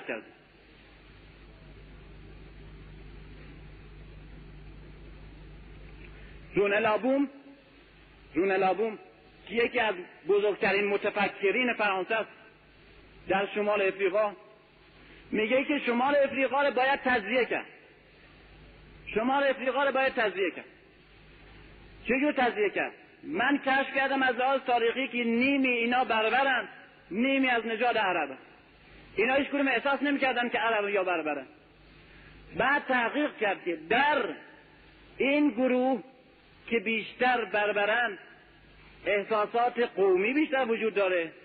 در اون گروه که عربا بیشتر احساسات مذهبی و دینی. بنابراین در اینجا باید مسائل علمی روشنفکری امروزی رو مطرح کرد برای که اونا از پایگاه مذهبیشون ببرن و در اونجا باید دین رو تبلیغ کرد. برای اینکه از گروه دیگری که اکنون با اونها در وحدت اسلامی حل شده اند جدا بشن. به چه وسیله؟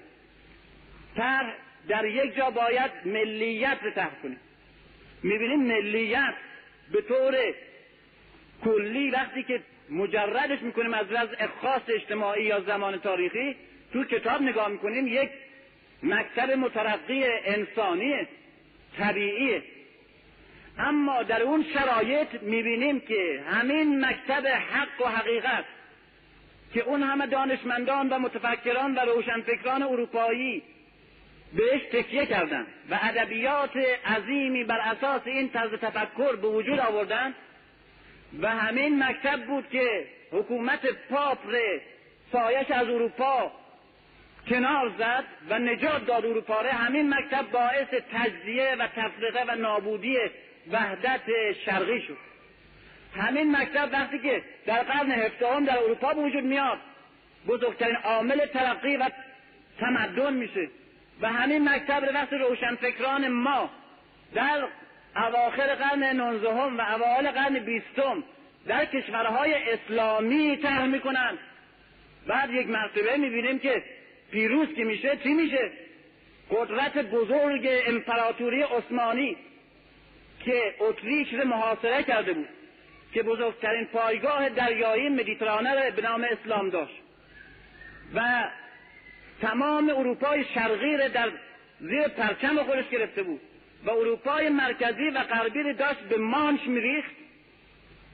همین ناسیونالیسم همین ملیت که یک مکتب بسیار انسانی و مترقی و منم بهش به شدت معتقدم. همین مکتب در این وقت و این شرایط که اونا طرح کردند و روشنفکران ما هم تحت تاثیر روشنفکران اروپایی که همه متلقی هاشون ناسیونالیست بودن این نهضت ادامه دادن. بعد چی شد؟ بعد از 20 سال بعد از کمتر از یک ربع قرن این قدرت عظیم امپراتوری عثمانی و یک قدرت عظیم اسلامی و شرقی که داشت خفه می‌کرد اروپا از درون تزیه شد تکه تکه شد لغمه لغمه شد و هر لغمه ای راحت الحلقومی در دهان قرد من حرفی که من می‌خوام بزنم اینه که ما روشنفکرانی که هستیم که درست شبیه روشنفکران اروپایی میاندیشیم. و همون خصوصیات داریم. اما درست چون برخلاف اونا در شرایط اجتماعی خاص خودشون به وجود نیامدیم. ما برخلاف اونها که درست واقعیات و نیازهای زمان و تاریخ و جامعه خودشون رو گرفتن و بر اساس اونها شکل گرفتن و خصوصیات فکری گرفتن و بر اساس همین واقعیت ها حرکت کردند و کار کردند ما در بدون تکیه به زمان تکیه به جامعهمون تکیه به فرهنگمون شناخت شرایط اجتماعی و دوره تاریخی و اوضاع و احوالمون و مردممون فقط و فقط یکی یکی از اون خصوصیات گرفتیم و عمل کردیم و همه جا نتیجه معکوس داد. به خاطر اینکه مسائل اجتماعی مسائل عینی منطقی است کلی نیست. یک جا حقیقت یک حرف و همون حرف در جای دیگه باطله. عاملی مکتبی که در یک دوره آزادی رو به وجود آورده و وحدت ره در جای دیگه برای نابودی آزادی و نابودی وحدت ته میشه. روشنفکر نه تحصیل کرده و تصدیق دار. روشنفکر کسی است که درست مثل تحصیل کرده های اروپایی که روشنفکرم بودند بر اساس شرایط عینی درست مثل تشکیل طبقه روشنفکر در اروپا بر اساس شرایط اجتماعی خودشون.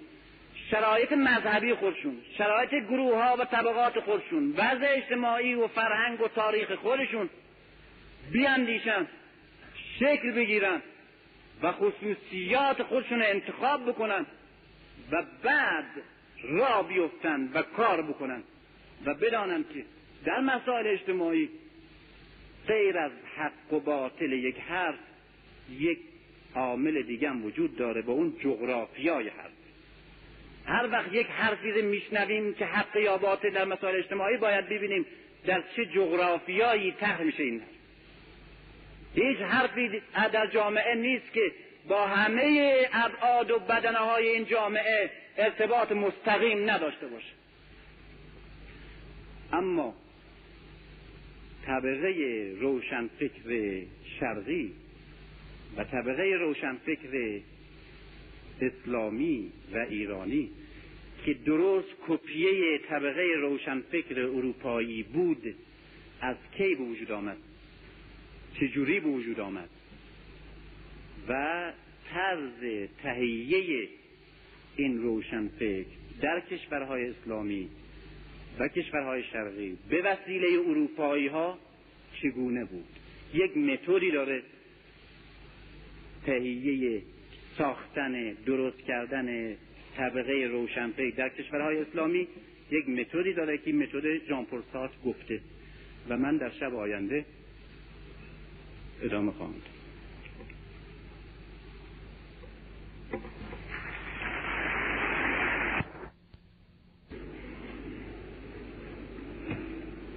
دیشب از کردم که روشنفکر البته به همون معنای رایج معمولش در زبان ما که گفتم غلطه. و مقصودم اون طبقه است که می اندیشد به عنوان شغلش.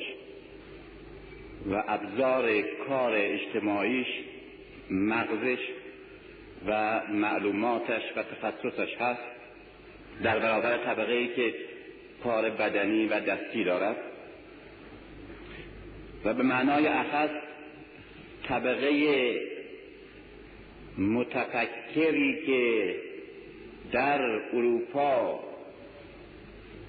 از قرن هفدهم شکل طبقاتی گرفت و تاکنون بر دنیای اندیشه و بر روح زمان حکومت می کند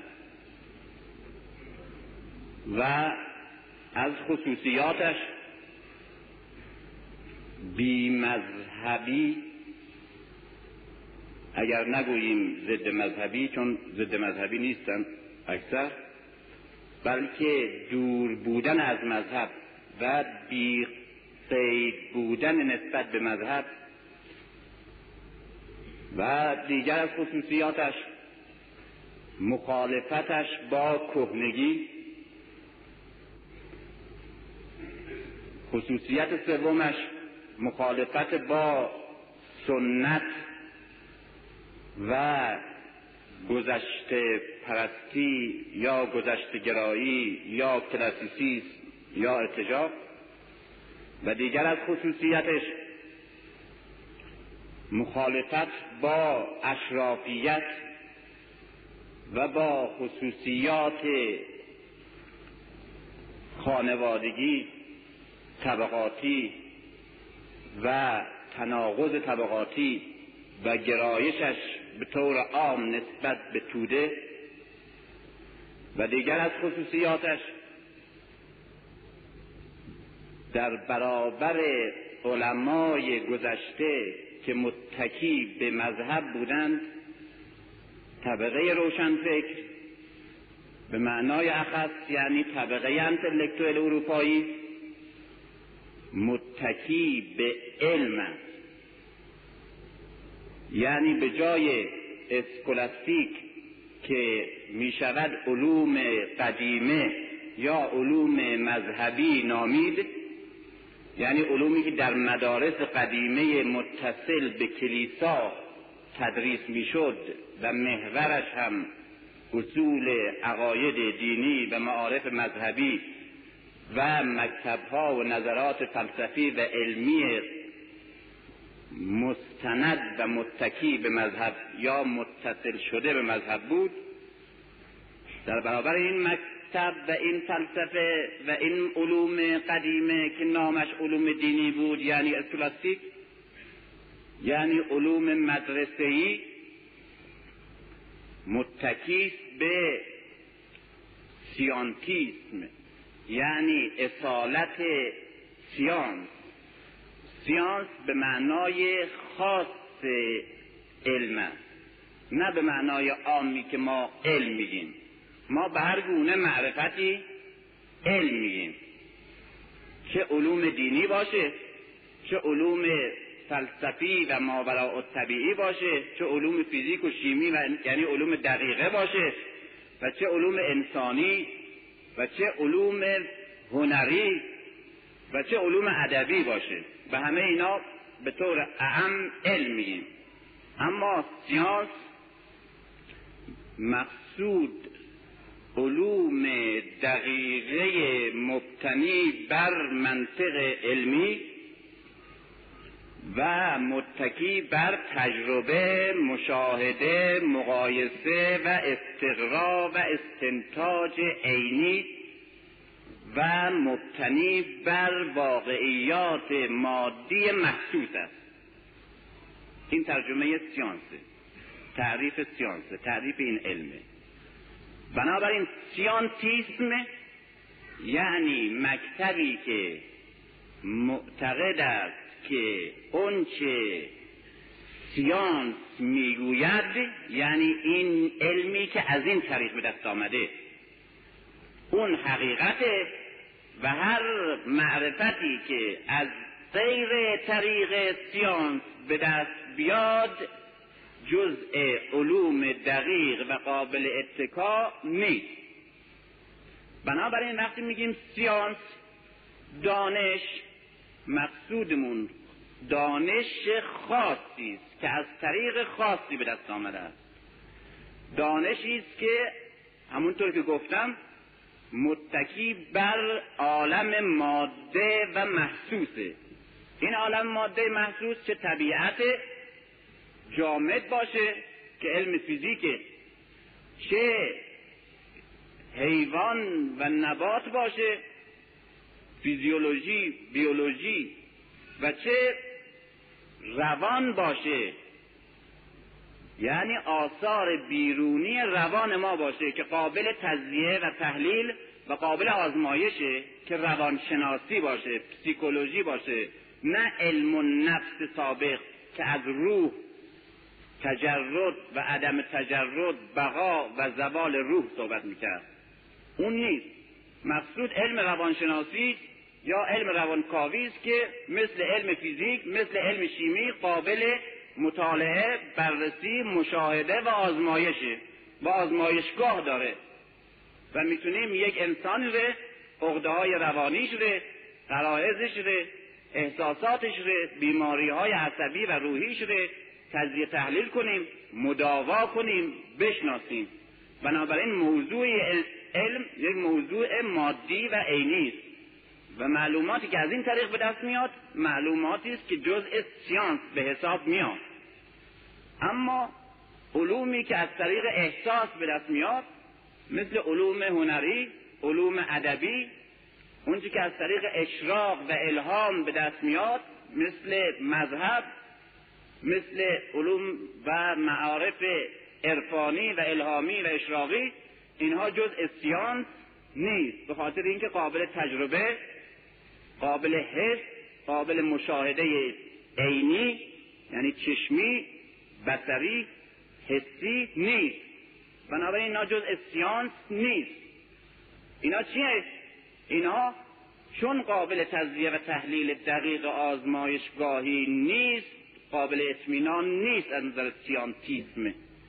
پس سیانتیسم یعنی علم پرستی به این معنای خاصه. اون چه از این طریق به دست بیاد قابل اتکا. و اون چه از این طریق به دست نیاد مردود یا لاقل مشکوکه.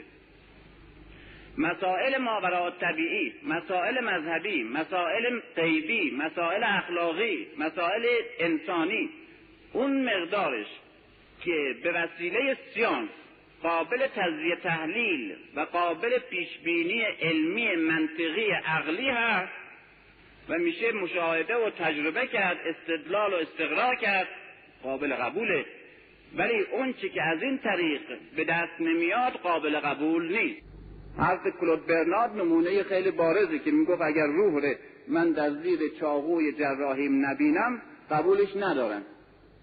یعنی همه دلایل برای اثبات روح این دلایل قابل قبول نیست به خاطر اینکه از طریق مشاهده ما روح رو نمی‌تونیم بررسی کنیم مطالعه کنیم پس نمیپذیریمش. مگر روزی که بتوان از طریق آزمایشگاه یا از طریق بررسی ها و مطالعات علمی همچنان که یک فیزیکدان یک شیمیست یا یک بیولوژیست زیستشناس روانشناس یا عالم وظایف الاعضا روی یک بدنی اندامی کار می‌کنه بتونه روی روح هم کار کنه و اثباتش و چون از این طریق هنوز به دست نمیاد روح ما به روح معتقد نیستیم. این سیانتیسمه.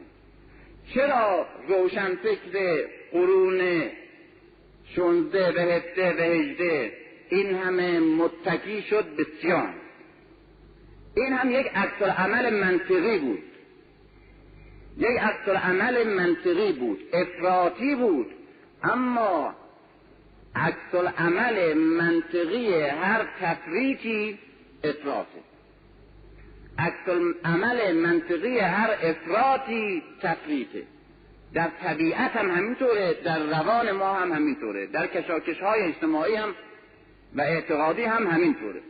همونطور که شما یک توپ وقتی که از فاصله دو متری به شدت به زمین می‌زنین اون عکس عملش به شکل بازگشت به سر دو متری نیست بلکه دو متر اضافه از نقطه ای که شما او به طرف زمین با فشار پرتش کردین بالاتر میاد. برای اینکه تعادل به وجود بیاد. در مسائل فکری و اعتقادی جامعه بشری هم همچین عکس عملی و به قول تاینبی تدافع و تهاجمی وجود داره. تاینبی اصولا تمام مسائل اجتماعی را در تاریخ بر اصل تدافع و تهاجم پایگذاری می‌کنه. یعنی بشر همیشه در حال افراط و تفریطه. همیشه در حال حجومه یا در حال عکس عمل نسبت به یک فکره. بشر همیشه به طرف راست یا به طرف چپ میفته به طرف افراط در مادیت میفته یک مرتبه عکس عمل درش ایجاد میشه به طرف معنویت افراط می‌کنه. به طرف معنویت به قدری اغراق می‌کنه و افراط می‌کنه که باز از زندگی مادیش میفته باز عکس عمل مادی ایجاد میشه. علیه اون معنویت میفته به طرف مادیت و درش میشه. و زندگی منحصر به مادیت می‌بینه. بعد تا اینکه باز عکس عمل معنوی درش به وجود میاد. در یک یکی از سخنرانیان اینجا گفتم که اصولا همه مذاهب تاریخ همینجور مذاهب عمل و عکس عملی هستند مثلا جامعه چین رو در گذشته می‌بینیم که اشرافیت و مادیت و تجلیل و تفنن و زیبایی پرستی و ماده پرستی به قدری درش رسوخ پیدا می‌کنه و توسعه پیدا می‌کنه که اصولا جامعه چین قدیم یک جامعه مادی اشرافی لذت پرسته یک مرتبه نهضت لاوتسو نهضت تاویسم درش به وجود میاد. فرار از جامعه نفرت از لذت نفرت از ماده نفرت از زندگی اجتماعی حتی. و فرار به طبیعت و انزوا و پشت پا زدن به جامعه و زندگی دست جمعی. این تفریط در برابر اون افراد بعد اونقدر باز از این طرف میفته افکار چینی که باز کنفوسیوس بعد دو مرتبه بلند میشه باز همه مسائل اجتماعی رو و همه مسائل انسانی رو خلاصه می‌کنه در نظم اجتماعی. و همه فکر و فلسفه و معنی بشریت و مذهب و همه چیز محدود می‌کنه به نظام جامعه زندگی مادی دست جمعی. یعنی اون چی که لاوتسو به کلی جهان را به ترک آن می‌خوند کنفوسیوس همه جهان را به اقبال نسبت به اون دعوت می‌کرد. در اروپا همین حالت هست. روم قدیم رو نگاه کنید.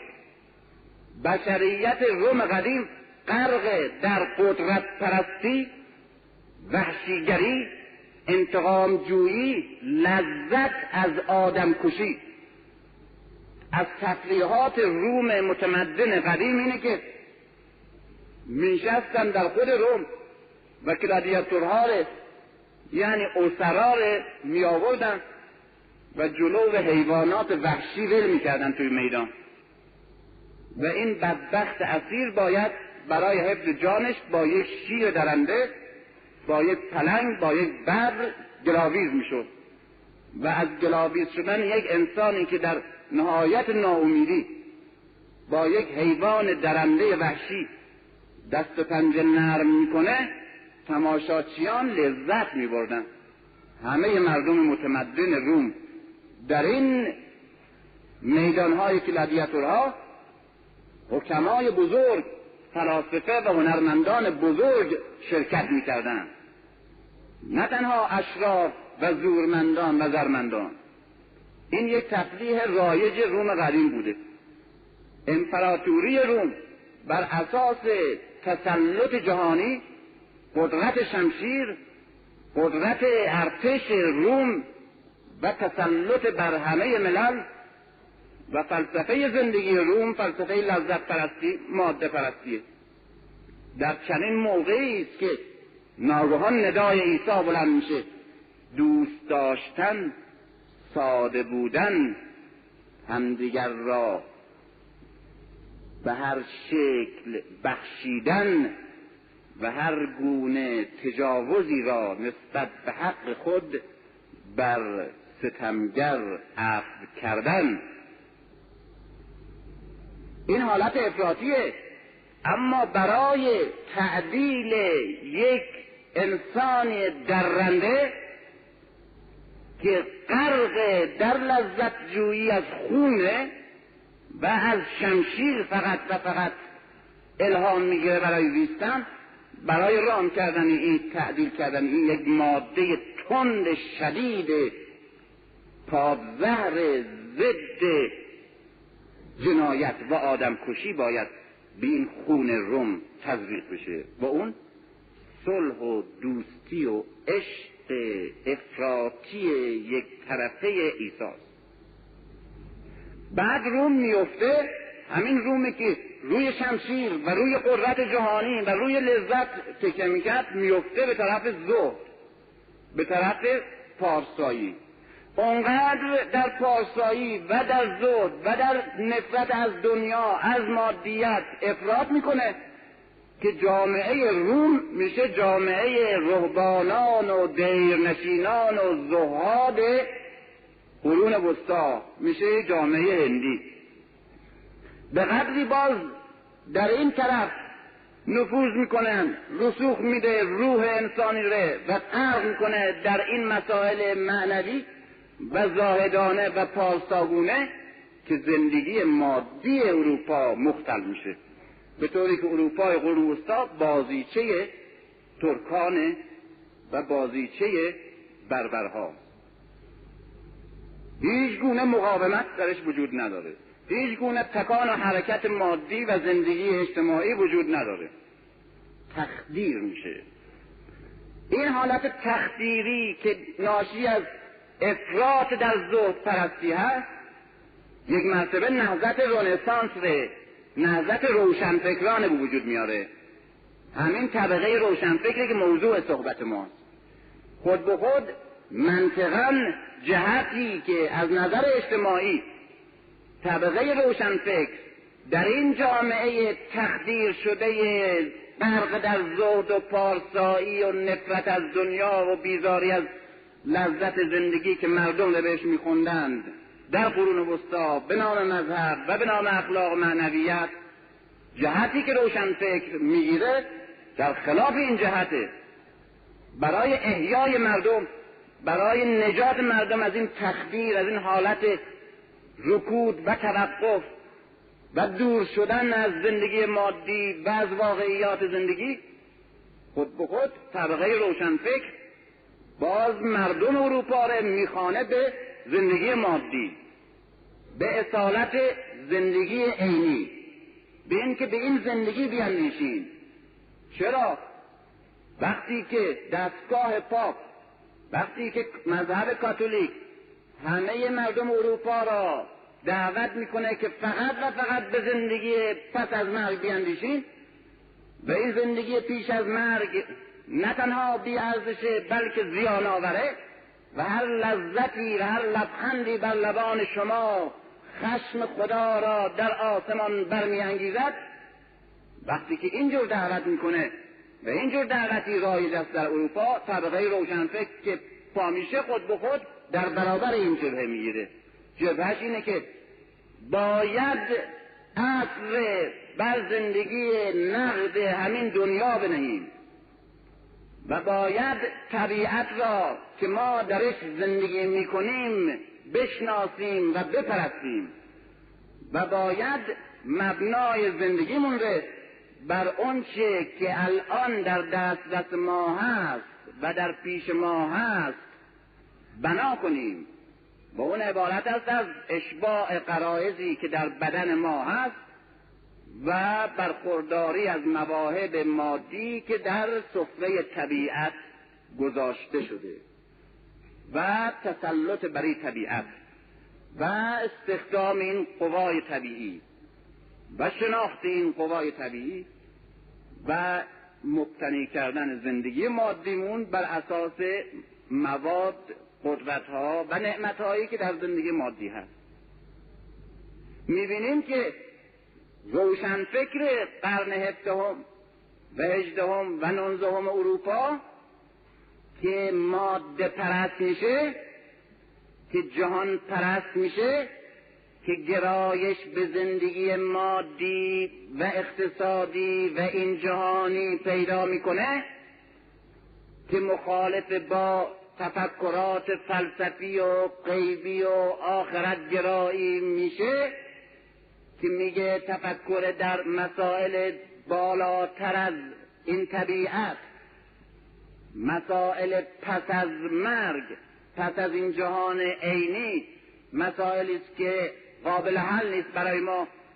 بنابراین اون که نقد است و مسلمه و عینی همین پنجاه شهست سال زیستن در روی زمینه که کشیش ها ما را به ترک این می‌خوانند بنابراین همه این خصوصیاتی که طبقه روشنفکر در قرون وسطا می‌گیره خصوصیاتی ناشی از عکس العمل عینی منطقی در برابر خصوصیاتی که جامعه خودش دارد.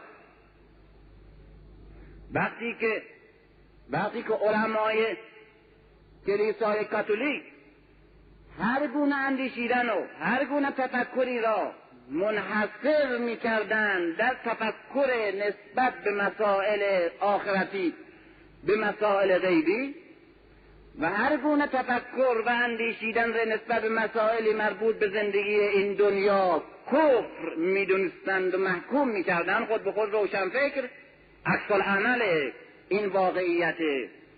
میگه که به اون مسائل نیندیشینید و به مسائل مربوط به زندگی این جهان بیندیشید و وقتی که به نام مذهب علمای قرون وسطا میگن تفکر درباره طبیعت ماده گرایی هست و شما را از تفکر در نور و حقیقت خداوند قافل می کند روشن فکر می‌بینه که این دعوت باعثی شده که اروپا طبیعت رو نشناسه. و همه استعدادهایی که در طبیعت برای خوشبختی و رفاه برخورداری انسان نهفته است نشناسه و به بدبختی و گرسنگی و جلب و انحطاط و عقدمندگی بیفته. بنابراین خود به خود برخلاف دعوت می‌کنه که مردم به مسائلی که شناختنش از عهده عقل ما ساخته نیست نیندیشیم به طبیعت بیاندیشیم طبیعت را بشناسیم که به درد زندگیمون می‌خوره.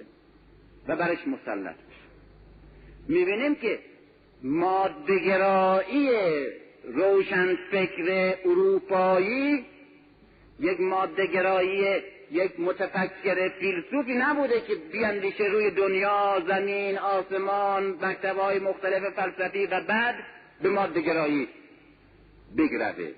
بلکه برعکس عکس عمل طبیعی وضع اجتماعی قرن چهاردهم پنجدهم شانزدهم بوده.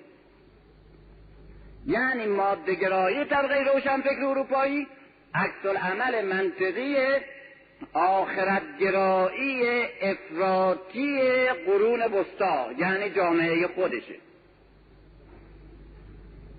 علم پرستی طبقه روشنفکر عکس عمل مخالفت طبقه روحانی قرون وسطا با علم. وقتی که او علم را موهوم می‌دونه وقتی که او جلو می‌گیره از هر گونه کشف علمی هر گونه آزادی علمی هر گونه اختراع و استثبات و استنتاج علمی و عقل و فکر فقط و فقط محصور و محبوس می‌کنه در چارچوب عقاید ثابت و متحجری که به نام مذهب ازش دفاع می‌کنه. روشنفکر در برابر از سیانس از علم دفاع می‌کنه. کدام علم؟ علمی که قرون وسطا نابودش کرده محصورش کرده و علمی که همیشه تحضیر می شده به وسیله قرون وسطا در جامعه خودش به وسیله علمای مذهبی به وسیله مذهب. این ازش دفاع می‌کنه بهش تکیه می‌کنه. و به خاطر اینکه باید طبیعت رو بشناسه به خاطر اینکه فلسفه جهانگرایی مادهگرایی اصالت زندگی اقتصادی را انتخاب کرده در برابر قرون وسطا و جامعه خودش و طبقه مذهبی که بر ضد این را اختیار کردن. خود به خود به سیانتیسم گرایش پیدا می‌کنه. چرا؟ که سیانتیسم مکتبی است که انسان اروپایی یعنی طبقه انتلکتوئل طبقه روشنفکر را با طبیعت آشنا می‌کنه با انسان مادی آشنا می‌کنه فرایز انسان رو میشناسانه خوب می‌تونه پرورش بده خوب می‌تونه برخوردار کنه خوب می‌تونه روابط طبیعت قوانین موجود در طبیعت رو بفهمه بشناسه بعد استخدام کنه در خدمت خودش قرار بده در خدمت کشاورزیش در خدمت دامداریش در خدمت صنعتش در خدمت هنرش در خدمت تولیدش در خدمت نقل و انتقال و وسایل حمل و نقل و مخابراتش در خدمت پرورش روح و جسمش در خدمت بالا بردن سطح مصرفش در خدمت رفاه بیشتر و کار کمتر و برخورداری بیشتر زندگی مادیش سیانتیس همه این مواهب ره به او ارزانی میدارد. همه مواهبی را که کلیسا مذهب کاتولیک او را از همه اونها محروم کرده بود.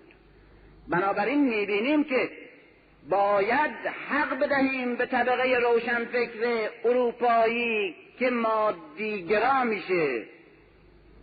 برای مبارزه با انحصار و انحراف و انقمار اروپایی در زهدگرایی انحرافی. باید حق بدیم که سیانتیست بشه علم پرست بشه به خاطر اینکه به نام مذهب علم را خار کردن تحقیر کردن جلو گرفتن از رشدش. و باید معتقد بشیم که روشنفکر اروپایی برای نجات اروپا قدرت ملت خودش بالا بردن سطح زندگی مردم خودش. به سیانتیسم معتقد بشه. برای که سیانتیسم به او صنعت و قدرت و پیشرفت و برخورداری میده و چنان که داد چنان که داد. یعنی اون چی که به نام مذهب او را از همه اونها هزار سال محروم کرده بودن. می‌بینیم که در عین حال که این خصوصیات مادیگرایی این خصوصیات سیانتیسم این خصوصیات مخالفت با مذهب این خصوصیات انحصار زندگی بشری در چارچوب برخورداری اقتصادی و این خصوصیت که علم را فقط و فقط منحصرا در خدمت زندگی مادی یعنی تولید و مصرف قرار بدیم. به طور کلی وقتی که ازش بحث می‌کنیم انحرافه. غلطه. باش ما مخالفیم. من خودم بیش از هر کسی و بیش از همه و همیشه و بیش از همه موضوعات دیگه به سیانتیسم حمله کردم. به انحصار طلبی فکر اروپایی در چارچوب تولید و مصرف و ماده پرستی حمله کردم. به اینکه علم ره در خدمت فقط و فقط اقتصاد و تولید در آوردن حمله کردم. این علم ره آزادی علم قبول نکردم. اسمش اسکولاستیک جدید گذاشتم. گفتم همونطور که علم سابق در خدمت کلیسا معبد کاتولیک اسیر بود. امروز باز علم در معبد قرن هجدهم و نوزدهم و بیستم یعنی صنعت. یعنی سرمایهداری اسیره. بینا همه حمله کردم حمله می‌کنیم همه اینها رو انحراف می‌دونیم با همه اینها مخالفیم اما به همه اینها حق میدیم. چون طبیعی بوده ایجادش در قرن خودش و در جامعه خودش.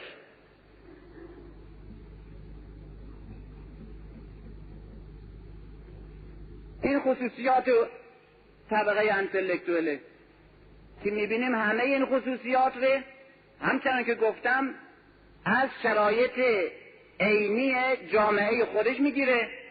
بعد همین خصوصیات رو در تاریخ می‌بینیم در همین دو قرن اخیر که چقدر به نفع اروپا بوده به نفع جهان نبوده به نفع ما نبوده اما به نفع خودشون بوده. بعد از هزار سال انحطاط که زیر دست ماها بودن نشخارگر ماها بودن. امروز تسلط معنوی فکری فلسفی هنری صنعتی اقتصادی و حتی زری و زوری بر جهان پیدا کردن. این به ضرر ماست اما به نفع خودشون هست. پس معلوم میشه که این خصوصیاتی که روشن فکر قرن هفتم و هجدهم و به عنوان شعار طبقاتی خودش و به عنوان خصوصیات نهزتی که آغاز کرد برای نابود کردن خصوصیات قرون وسطایی یعنی عوامل انحطاط آور جامعه خودش خصوصیاتی بوده که منطقا باید به وجود می آمد و از نظر جامعه شناسی منطقا به وجود باید می آمد و آمد و تحلیل منطقی داره قابل توجیه و باید می بود و بود. اما اما ما در شرق در آسیا در افریقا یک نسلی از قرن نوزدهم داریم. شبیه همین طبقه روشنفکری که ازش صحبت کردم که در قرن هفتم به صورت طبقه درآمد. و امروز بر دنیا از نظر فکری و فلسفی و از نظر زندگی و بینش و اعتقاد حکومت می‌کنه. در آسیا و در افریقا و بالاخص در جامعه اسلامی هم یک نسلی یک قشری گروهی به وجود آمد از میان خود ما. درست طابق نعل به نعل شکل نعل فرنگی. نسخه بدل درست طبقه روشنفکر اروپایی که ازش صحبت می‌کنم. یعنی این قشر که به نام طبقه روشنفکر در جامعه اسلامی در جامعه های شرقی به وجود آمد این طبقه بود که این خصوصیات را که طبقه اصل خودش طبقه نسخه اصل یعنی اروپایی همین خصوصیات داشت. این هم همون خصوصیات داره. پس فرق این با اون چیه؟ فرقش یک فرق جامعه شناسی بی نهایت دقیقه. و او اینه که طبقه روشنفکر اروپایی همونطوری که گفتم دیشب و حالا اشاره کردم این خصوصیات را بر اساس خصوصیات جامعه خودش تاریخ خودش اوضاع و احوال جامعه که خودش در آن زندگی می کرد انتخاب کرد. و این خصوصیات به طور طبیعی در جامعه او به وجود آمد. اما اما روشن فکر ما چجور این خصوصیات رو گرفت؟ درست برعکس مقلدهای خودشون. برعکس پیشوای خودش نسخه اصلی خودش یعنی روشن فکر اروپایی. او درست مستقیما از جامعه خودش گرفت این خصوصیات به عنوان عکس عمل برای تغییر دادن جامعهش و هدایت جامعهش. و همه این خصوصیات خصوصیاتی بود که جامعه او نیاز داشت برای نجاتش برای ترقیش و پیشرفتش و آزاد شدنش. اما روشنفکر شرقی و اسلامی جامعه اسلامی این خصوصیات با دور شدن و بیگانه شدن از شرایط اجتماعی که درش زندگی می‌کرد با فاصله گرفتن از تاریخ خودش با بیگانه شدن با فرهنگ و معنویات و خصوصیات محیط اجتماعی خودش از روشنفکر اروپایی به وسیله تماس ترجمه و تقلید گرفت. این دوتا با هم هیچ شباهتی نداره در عین حال که درست مثل همه. در عین حال که درست مثل هم.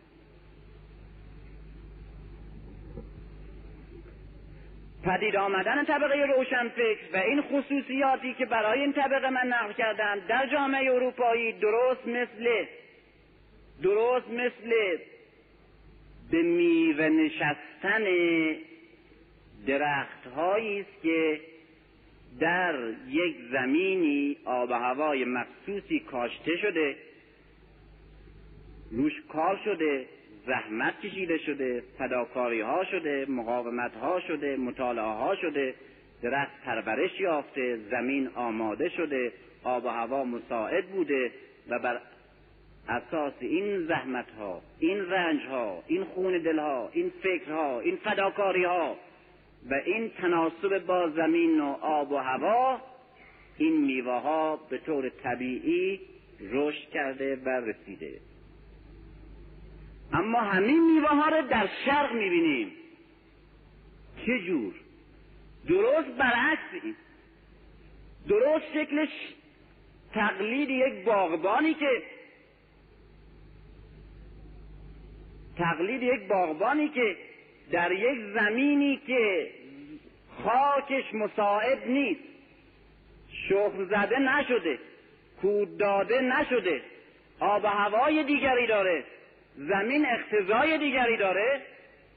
این بدونی که کوچکترین کاری برای پرورش و آمادگی کشت این زمین بکنه بدون که آب و هوا رو مطالعه کنه بدون که نیاز خودش به میوه مخصوصی بررسی بکنه فقط رفته دیده باغ همسایه چقدر میوه های خوشاب و شاداب و شیرین و زیبایی داره.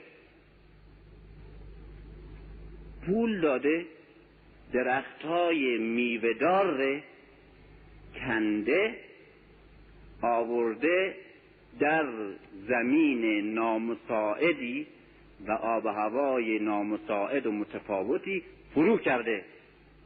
و بعد از دو روز سه روز یک هفته نگاه کرده دیده یک باقی داره درست شکل باغ همسایه. با همون درختها با همون میوه ها اما این یک پیروزی دروغینه. این یک موفقیتی است که فقط کسانی که در فهمیدن چشم فقط دارند نه عقل اینها گول می‌خورند. برای اینکه باغ اینجوری به وجود نمیاد. باغی که در ظرف دو روز سه روز اینجوری ریخته میشه این باغ نیست. این به هدر دادن وقت و منحرف کردن فهم و شعور مردم و همچنین محروم کردن مردم از باغ داشتن نه برخورداری از باغ. اینجور باغ نمیریزن. تمدن و فرهنگ کالای صادراتی نیست. تمدن و فرهنگ رادیو و تلویزیون و یخچال نیست که وزرن از اینجا بیارن اینجا بزنن تو برق روشن بشه هم سرد بشه گرم بشه کار بکنه.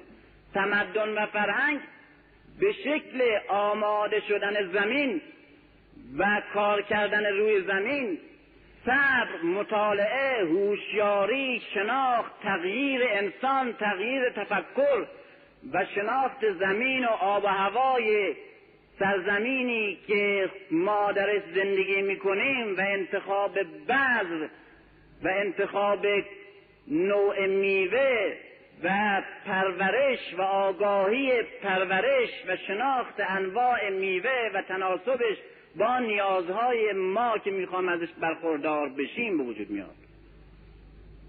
تمدن صادراتی عبارت است از تکرار همیشگی یک فریب چشمگیر ولی دروغین که هیچ وقت به نتیجه نمی‌رسه. در عین حالی که می‌بینیم راه صد ساله یک شبه پیموده شده. کسانی که خیال می‌کنن راه صد ساله رو می‌شود یک شبه در تمدن و فرهنگ پیمود یا نمی‌فهمند یا می‌خوان دیگران نفهمند. یکی از متفکرین می‌گفت که اونهایی که در این مسائل فکری و پرورشی که جامعه باید آگاه بشه بفهمه تغییر تفکر و شناخت پیدا کنه و بعد متمدن بشه. و این طولانیه. کار می‌خواد فداکاری می‌خواد شایستگی می‌خواد. به جای این راه مستقیم رو پیدا می‌کنن. یعنی همه اون مواهب ره همه اون مظاهر تمدن ره پول میدن می‌خرن میان اینجا پیاده می‌کنه راه مستقیم. گفت که کسانی که در این مسائل راه مستقیم ره انتخاب می‌کنن آدم های نفهم و بیشعوری هستن.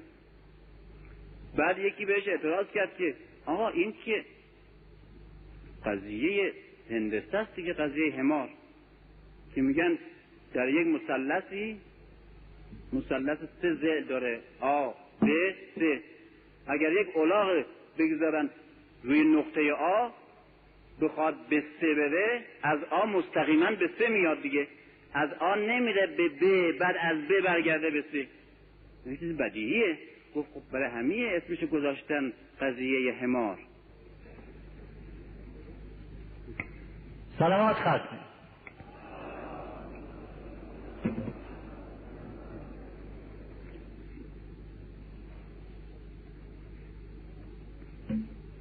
اون باغبونی که این زمین نشناخته باغبونی که گیاه نمی‌شناسه باغبانی که میوه نمی‌شناسه نیاز مردم اطراف باغ به نوع میوه نمی‌شناسه.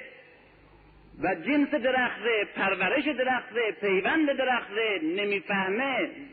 مواد ترکیب کننده این خاک نشناخته. و همچنین نیازی را که این خاک به مواد شیمیایی خاصی داره نمی‌فهمه. اقتضای آب و هوای این محیط برای پرورش نوع خاصی از میوه نمی‌دونه. میوههایی که در گذشته اینجا کاشته می‌شد و خوب بارآور می‌شد اصلا نمی‌شناسه. و بعد راه مستقیم رو پیدا می‌کنه. با او اینه که بره از باغ همسایه درخت میوهدار بار آمده بخره پول بده بیاد توی زمین بکاره. بعدم ببینه که یک شبه باغ شد. این زمین بایر. این در این فریب چه کسی استفاده می‌کنه؟ مردمی که به این شکل صاحب باغ شدن؟ نه اون کسی که میوه باغ خودش درخت میوه دار بی میفروشه. چرا؟ برای که درخت میوه دار می‌خره توی زمین فرو می‌کنه. خب بعد از دو روز خوش میشه. ببین آقا بعد خوش میشه که. میگه خب باز دو مرتبه می‌خریم. و خب باید دو مرتبه بخره دیگه. باز خوش میشه باز سه مرتبه می‌خره. باز خوش میشه باز چهار مرتبه می‌خره. بعد میشه این باغ چی؟ میشه قبرستانی از هیزم. او چی میشه؟ او میشه توده های از زر و سرمایه که این بدبخت فریب خور یا فریب زن به جیب او باغدار خالی کرده.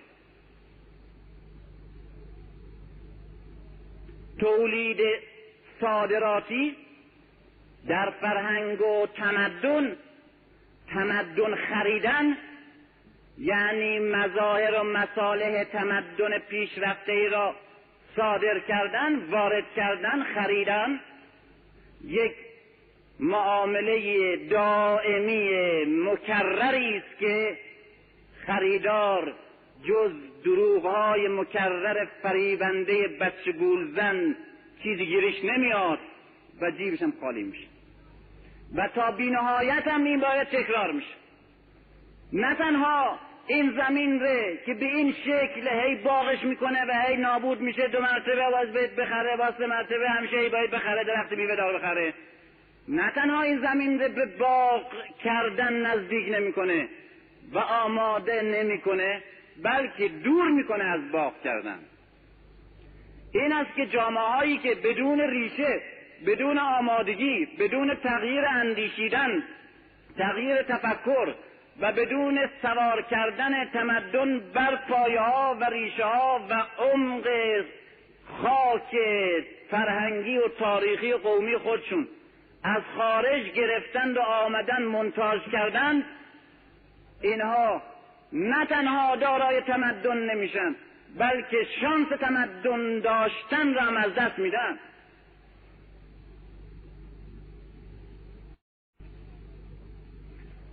در جامعه اروپ تاریخی رو نگاه کنیم اون قسمت هایی که خودمون می‌شناسیم. این مسئله روشنفکر اصلی و روشنفکر مقلد کار فقط شرق و غرب قرن هفدهم هجدهم نوزدهم بیستم نیست. تاریخ تکرار میشه. باغهای دروغین و باغهای اصلی. تمدنهای اصلی و تمدنهای کپیهی صادراتی. تاریخ پر از اینا. در تمدن تاریخ خودمون نگاه کنیم. ما دو تا تمدن داشتیم. یکی تمدن روم یا بیزانس که تمدن و فرهنگ غربیه. مرکزش ترکیه فعلیه و قسمتی از یونانه. این بیزانسه روم شرقیه. مرکز تمدن مسیحیه غربی جانشین تمدن روم و یونان سابقه. یکی تمدن خود ما تمدن ایران باستانه. قبل از اسلامه. تمدن ساسانی اشکانی هخامنشیه. تمدن بومی همین آب و همین خاکه. مال خودشونه.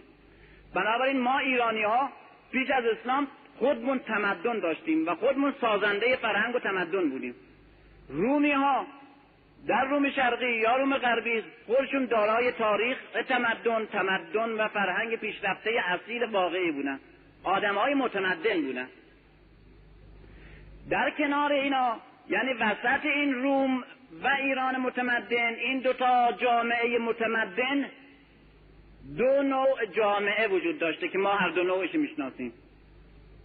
نزدیک نزدیک تمدن روم شرقی عربهای قصانی بودن در شام. شام می‌بینید نزدیک ترکیه است الان. سوریه نزدیک ترکیه است. همسایه ترکیه است.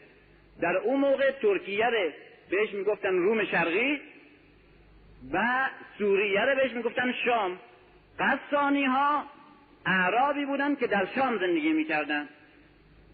و چون همسایه روم شرقی متمدن بودن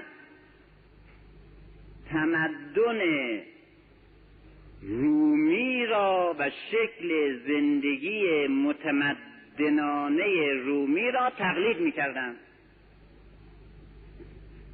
در ایران همینطور که می‌بینین همسایه عراقه عراق در اون دوره بین النهرین اسمش. دارای تمدن تاریخی گذشته بوده اما در دوره نزدیک به اسلام یعنی زمان ساسانیان دیگه از تمدن قدیم که تمدن بابلی سومری بوده خبری نیست. عربهای هیره اونجا زندگی می‌کنن. عربهای هیره به خاطر اینکه تماس داشتن و همسایه ایرانی های متمدن در دوره ساسانی بودند زندگی متمدنانه ایرانی دوره ساسانی را تقلید می‌کردند بنابراین توی عربا که بین دو تا تمدن شرقی یعنی ایرونی و تمدن غربی یعنی رومی در شمال خودشون قرار دارن ما دو جور زندگی می‌بینیم. یکی زندگی متمدنانه هیری ها که شبیه ایرونی ها زندگی می‌کنن. یکی قصانی ها که شبیه رومی ها زندگی می‌کنن. پادشاه قصانی و خوانین و عمرا و شیوخ عرب قصانی مثل امپراتور روم لباس میپوشه. مثل او شراب می‌خوره. مثل او بعض مینشینه. مثل او شعرا اطرافش هستند و در متح او شعر میسرایند. مثل او بار عام داره. مثل او دارای تشریفاته و مثل او در میان جامعش حرکت می‌کنه. شکوه و تفنن و جلال و تفنن در قضا در لباس در تشریفات زندگی شبیه سزار. قیصر امپراتور روم. هیره ها یعنی عربای همسایه ایرون که در بین النهرین زندگی می‌کنن. درست این پادشاهان هیره مثل که نعمان ابن منظر منظر ابن نعمان اینها رو ما می‌شناسیم در دوره بهرام گور و انوشیروان و امثال اینا. اینا ادای پادشاهان ساسانی رو در میارن. پادشاه ساسانی کاخ داره. او هم کاخ درست می‌کنه. کاخهای پادشاه هیره که مقلد ساسانی ها هست از کاخهای خود ساسانی ها مجللتره و افسانه تره و این باز تکرار اون چیزی است که ما می‌بینیم. که می‌بینیم مقلدها همیشه از اصلشون بیشتر افراط می‌کنن. یکی از خانما که همکار من است از امریکا آمده بود و اونجا تحصیلاتش تمام کرده می می‌گفت که از امریکا که من آمدم به اروپا خانم های اروپایی رو شیکتر دیدم از امریکایی. بعد از اروپا که آمدم به تهرون خانم های تهرونی رو شیکتر دیدم از اروپایی. و بعد به اون شهرستان که آمدم یکی از شهرها رو که نمی‌خوام بگم از شهرش بگین درسته.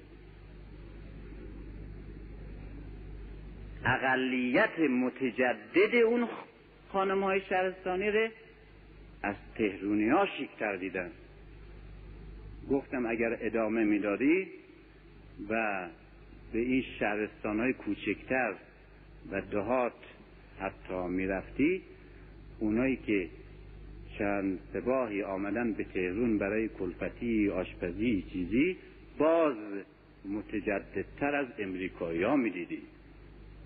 این یک قانون کلیه یک قانون کلیه. چرا؟ یک دیالکتیک روحیه. وقتی که کسی عقده حقارت داره نسبت به دیگری عکس عملی که درش به وجود میاد جبران این عقده است و رسوندن خودش به او. برای این کار ناچار اونقدر افراط می‌کنه تا کوچکترین وسوسه عقب موندن از او در روحش وجود دیگه نداشته باشه. و تنها با افراطی که می‌تونه مطمئن باشه که در سطح او قرار گرفته. این عقده عقب موندگی ناچار افراط ایجاد می‌کنه. افراط در جلو افتادگی و پیشرفت نمایی. شما به افریقا اگر برین بهترین هنر معماری و بهترین ساختمانهای مدرن که در اروپا نمی‌بینید و یا گاه گاه ممکنه بهش تصادف بکنین در کجا می‌بینین؟ در الژه در دارالسلام در تانزانیا در افریقای جنوبی. این کاخی که سوستل ساخت در شمال افریقا هنوز معماری فرانسه با معماری اروپا حتی با داشتن معماران بزرگی مثل کربوزی و امثال اینا نتونستن مثلش بسازن. ساختمان هایی که الان در مثلا کشورهای کوچکی مثل کویت وجود داره در طلا مثلا در کجای اروپا وجود داره؟ امروز. کاشی طلا مثلا در کجا وجود داره؟ این در یک مدرسه در خارج درس میخوندم. اینجا نشسته بودیم. از بیرون بچه ها که می آمدن شاگردا کاملا بدون اینکه قیافه هاشون ببینیم از طرز لباسشون که خیلی شیک و اتو کشیده و تا چهارتا و شخ و بود میفهمیدیم که از کشورهای دست شیشمه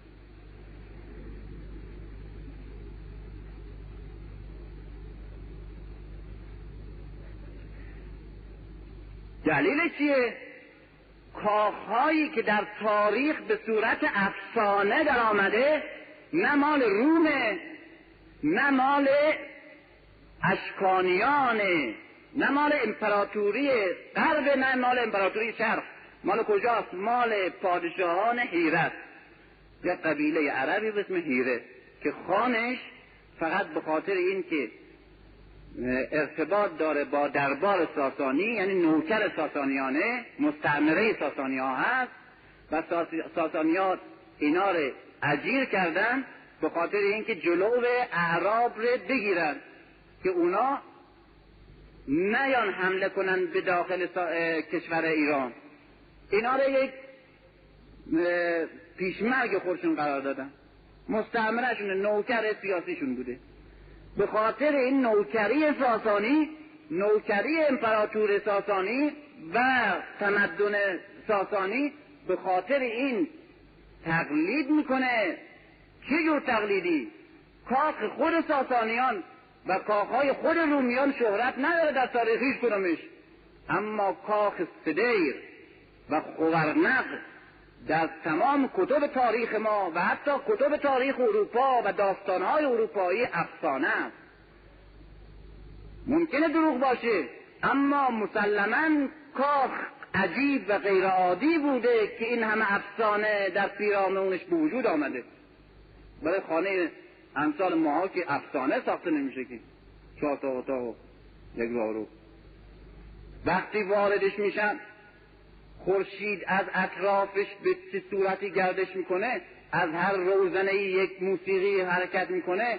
نمی‌دونم غروب چجوریه ظهر چجوریه صبح چجوریه؟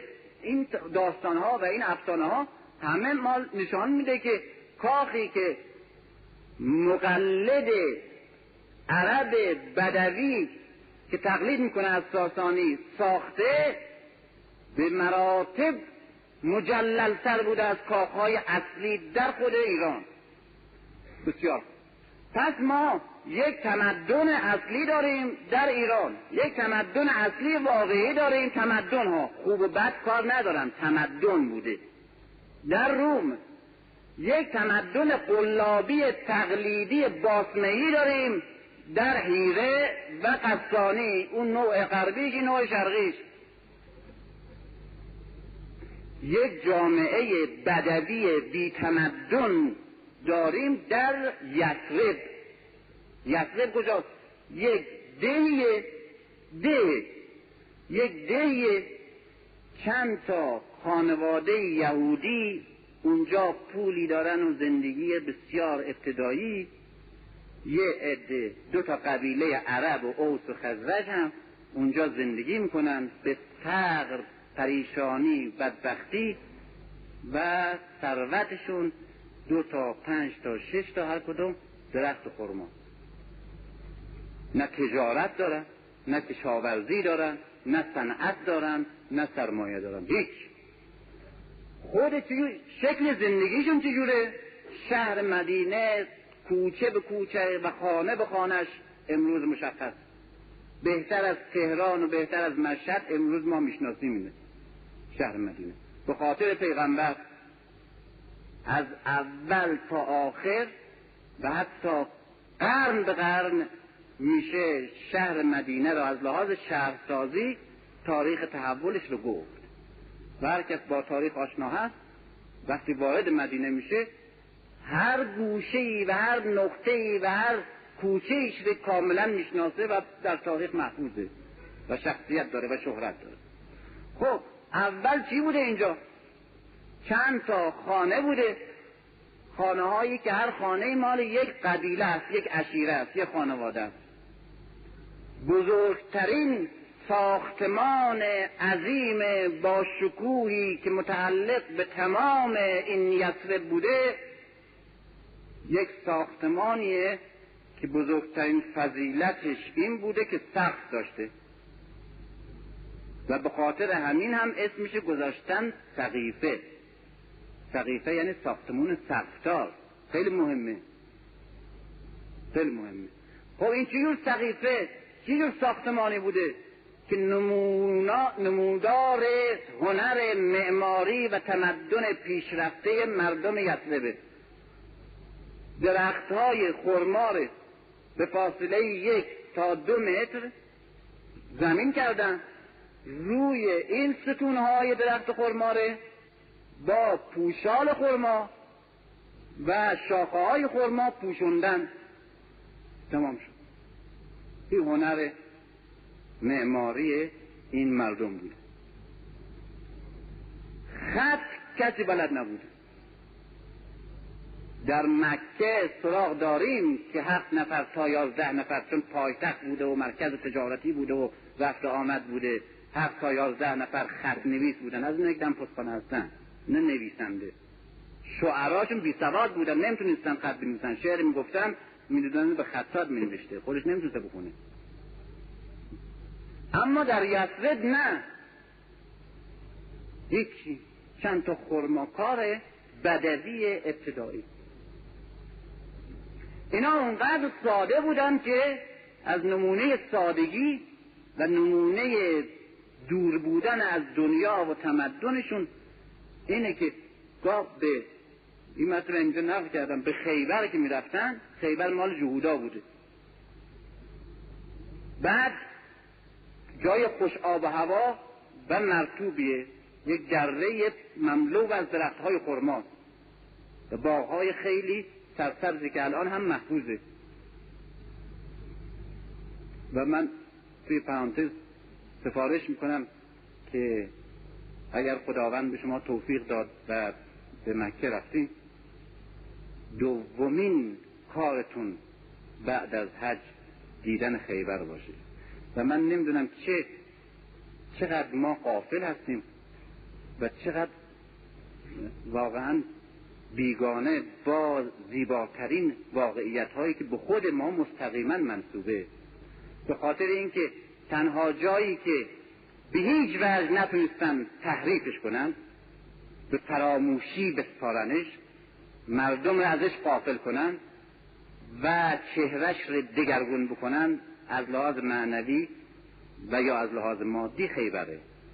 وقتی که وارد این تنگه میشین درست احساس می‌کنین که هنوز صدای علی اون تو میپیچه. درست احساس برای اینکه داخل این تنگه دست نخورده.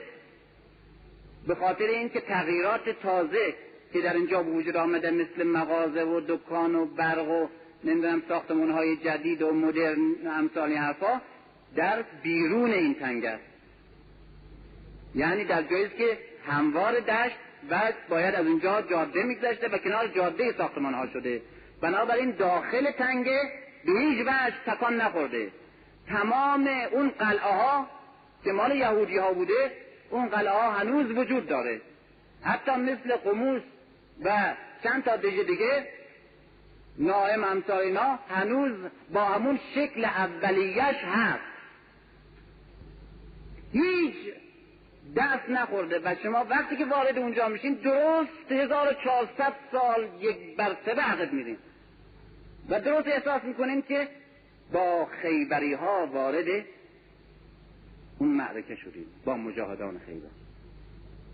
و اونجا قدم به قدم خاطره علی قدم به قدم. و بعد اون هنرنمایی عجیب پیغمبر در بزرگداشت علی که کاملا عمدش کاملا محسوسه که روی برنامه است. برای که روز اول اون دژ نائم یا موس من یک اسمش. و مال پهلوان بزرگ خیبره که از همیری هاست و قهرمان معروف یهود مرحب. این دژ پایدار الان دژ هست. پایدارترین و استوارترین دژ که الان کاملا پیداست. و الان که 1400 ساله میرن و میان. و بعد از اون مدت اینجا تا حتی زمان عثمانی ها قلعه بوده. قلعه حاکم نشین خیبر بوده. یعنی جاده دیگه وجود داره راه وجود داره. الان فرد به سختی می‌تونه به اون قلعه بره. فرد در ترسگاه بسیار شیب و تند و غیر قابل عبور قرار داره. در یک بلندی بسیار تیز. و اصولا قابل تصور نیست که چگونه این قلعه می‌تونه گشوده بشه. قابل تصور نیست. با صلاح اون روز. جز با بمباردمان هوایی امکان نداره قلعه تسخیر بشه. اما چون هیچ کس در تاریخ تردید نکرده حتی خود یهودی که اون قلعه به دست علی فتح شده ناچار باید دیگه قبول کرد. چون خود یهودیان قبول دارن اینه. اول پیغمبر دستور میده به ابوبکر که برو فتح کن. ابوبکر میده تلاش فراوان و مجاهدت زیاد می‌کنه ولی شکسته برمیگرده. این در تمام کتب هست. تبری سیره ابن هشام همه یعنی هیچ جا نیست که نباشه. دوم روز دیگه به عمر میده پرشنبه و عمر تلاش زیاد می‌کنه و بیش از ابوبکر جد جهد می‌کنه و شکسته برمیگرده. و بعد پیغمبر در اینجا میگه که فردا پرچم را به دست کسی خواهم داد که هم خدا او و پیغمبر او را دوست می‌دارند و هم او خدا و پیغمبرش را دوست می‌دارد. بدون که نامی از علی ببره. علی در این معرکه نبوده در این, در این جایی که این سخن مطرحه مریض بوده علی و چشمش درد گرفته بوده و یک کهنه ای بسته بوده به چشمش. فردا که از این ماجرا خبر نداره با قاطرش از جلو خیمه رد میشه که پیغمبر صداش می‌زنه و پرچم بو میده. و بعد داستان فتح این دش و نابود شدن پهلوان معروف یهود به دست علی و فتح دش که مملو و از مواد غذایی و صلاح یهود بوده به دست علی همون روز صورت می‌گیره. بین زمین که ته دوره هست و خود این گرچه دنبال سخنم نیست ولی دنبال سخن بودن معنی نداره. هر حرفی که ارزش داره هر وقت باید گفت. روشنفکر یعنی همین کسی که همین چیزا می‌فهمه دیگه. یعنی چی؟ یعنی کسی که احساس داره شعور داره درک داره زیبایی و عظمت می‌فهمه مال هر دینی باشه مال هر جایی باشه. این اصلا بالاتر از حد و فصل ها و مرزبندی هایی که ما داریم. اینا مسائل superhistorique ه مسائل superhistorique اون چیزی که به ذهن ما روشن فکر دادن که مسائل اخلاقی نسبی مسائل انسانی نسبی بله! اونا کدوم اخلاق اخلاق سنتی عملیه که نسبی. اخلاق انسانی نسبی نیست. اخلاق انسانی سوپرستوریکه یعنی مافوق طبقاتی مافوق تاریخیه. هیچ وقت در هیچ دوره ای از تاریخ نبوده است که اصل فداکاری فرد برای جمع و صرف نظر کردن از خیشتن به خاطر نفع دیگران عمل غیر اخلاقی باشه. بشریت به شکل اسکیمو باشه به شکل آدمخور باشه تا به شکل متمدن باشه. مال هر نژاد و هر دوره و هر تمدن هر فکری همینقدر شعور داشته باشه این دست می‌کنه. و به میزانی که تکامل و تغییر فرش پیدا میشه زیباتر اینا درک می‌کنه. اینا مسائل نسبی نیست. اینا مسائل اخلاقی مطلقه. در همینجا وقتی که از سر دروه این قله عظیم که بالاش اون قلعه نظامی بی نهایت استوار و حماسی دیده میشه و آدم تصور نمی‌کنه که چجور میشه سپاه فرستاد به اینجا و چجور میشه به اینجا حمله کرد و گشود. در اینجا بین این دوتا یک در پرتگاهی یک مسجد اونجا وجود داره که اون مسجد چون هم ما ارزشش نفهمیدیم دستمون نرسیده که پرسی بازی سرش در بیاریم و هم, هم اونا چون مال علی بوده دستش نزدن ولش کردن حال نه دوست و نه دشمن هیچ کدام دست ترکیبش نزدن. این خودش یک احساس بیشتری به آدم میده.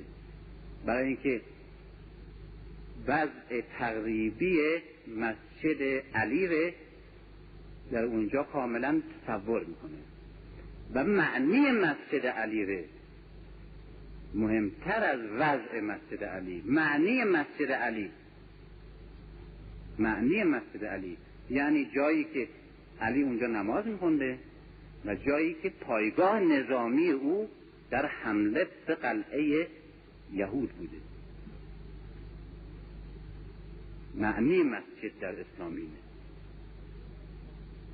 و بعد از اونجا پایینتر اینجا چشمه علیه اونجا مسجد علیه اینجا جای خیمگاه علیه اونجا همه جا همه جا از دست از زبان کسانی که در اثر تبلیغات انحرافی همواره به زحمت نام علی رو می‌برن و به زحمت یاد علی در خیر می‌کنن به قول آیشه ناچار هر جا اشاره می‌کنیم یا می‌پرسیم نام علی هست.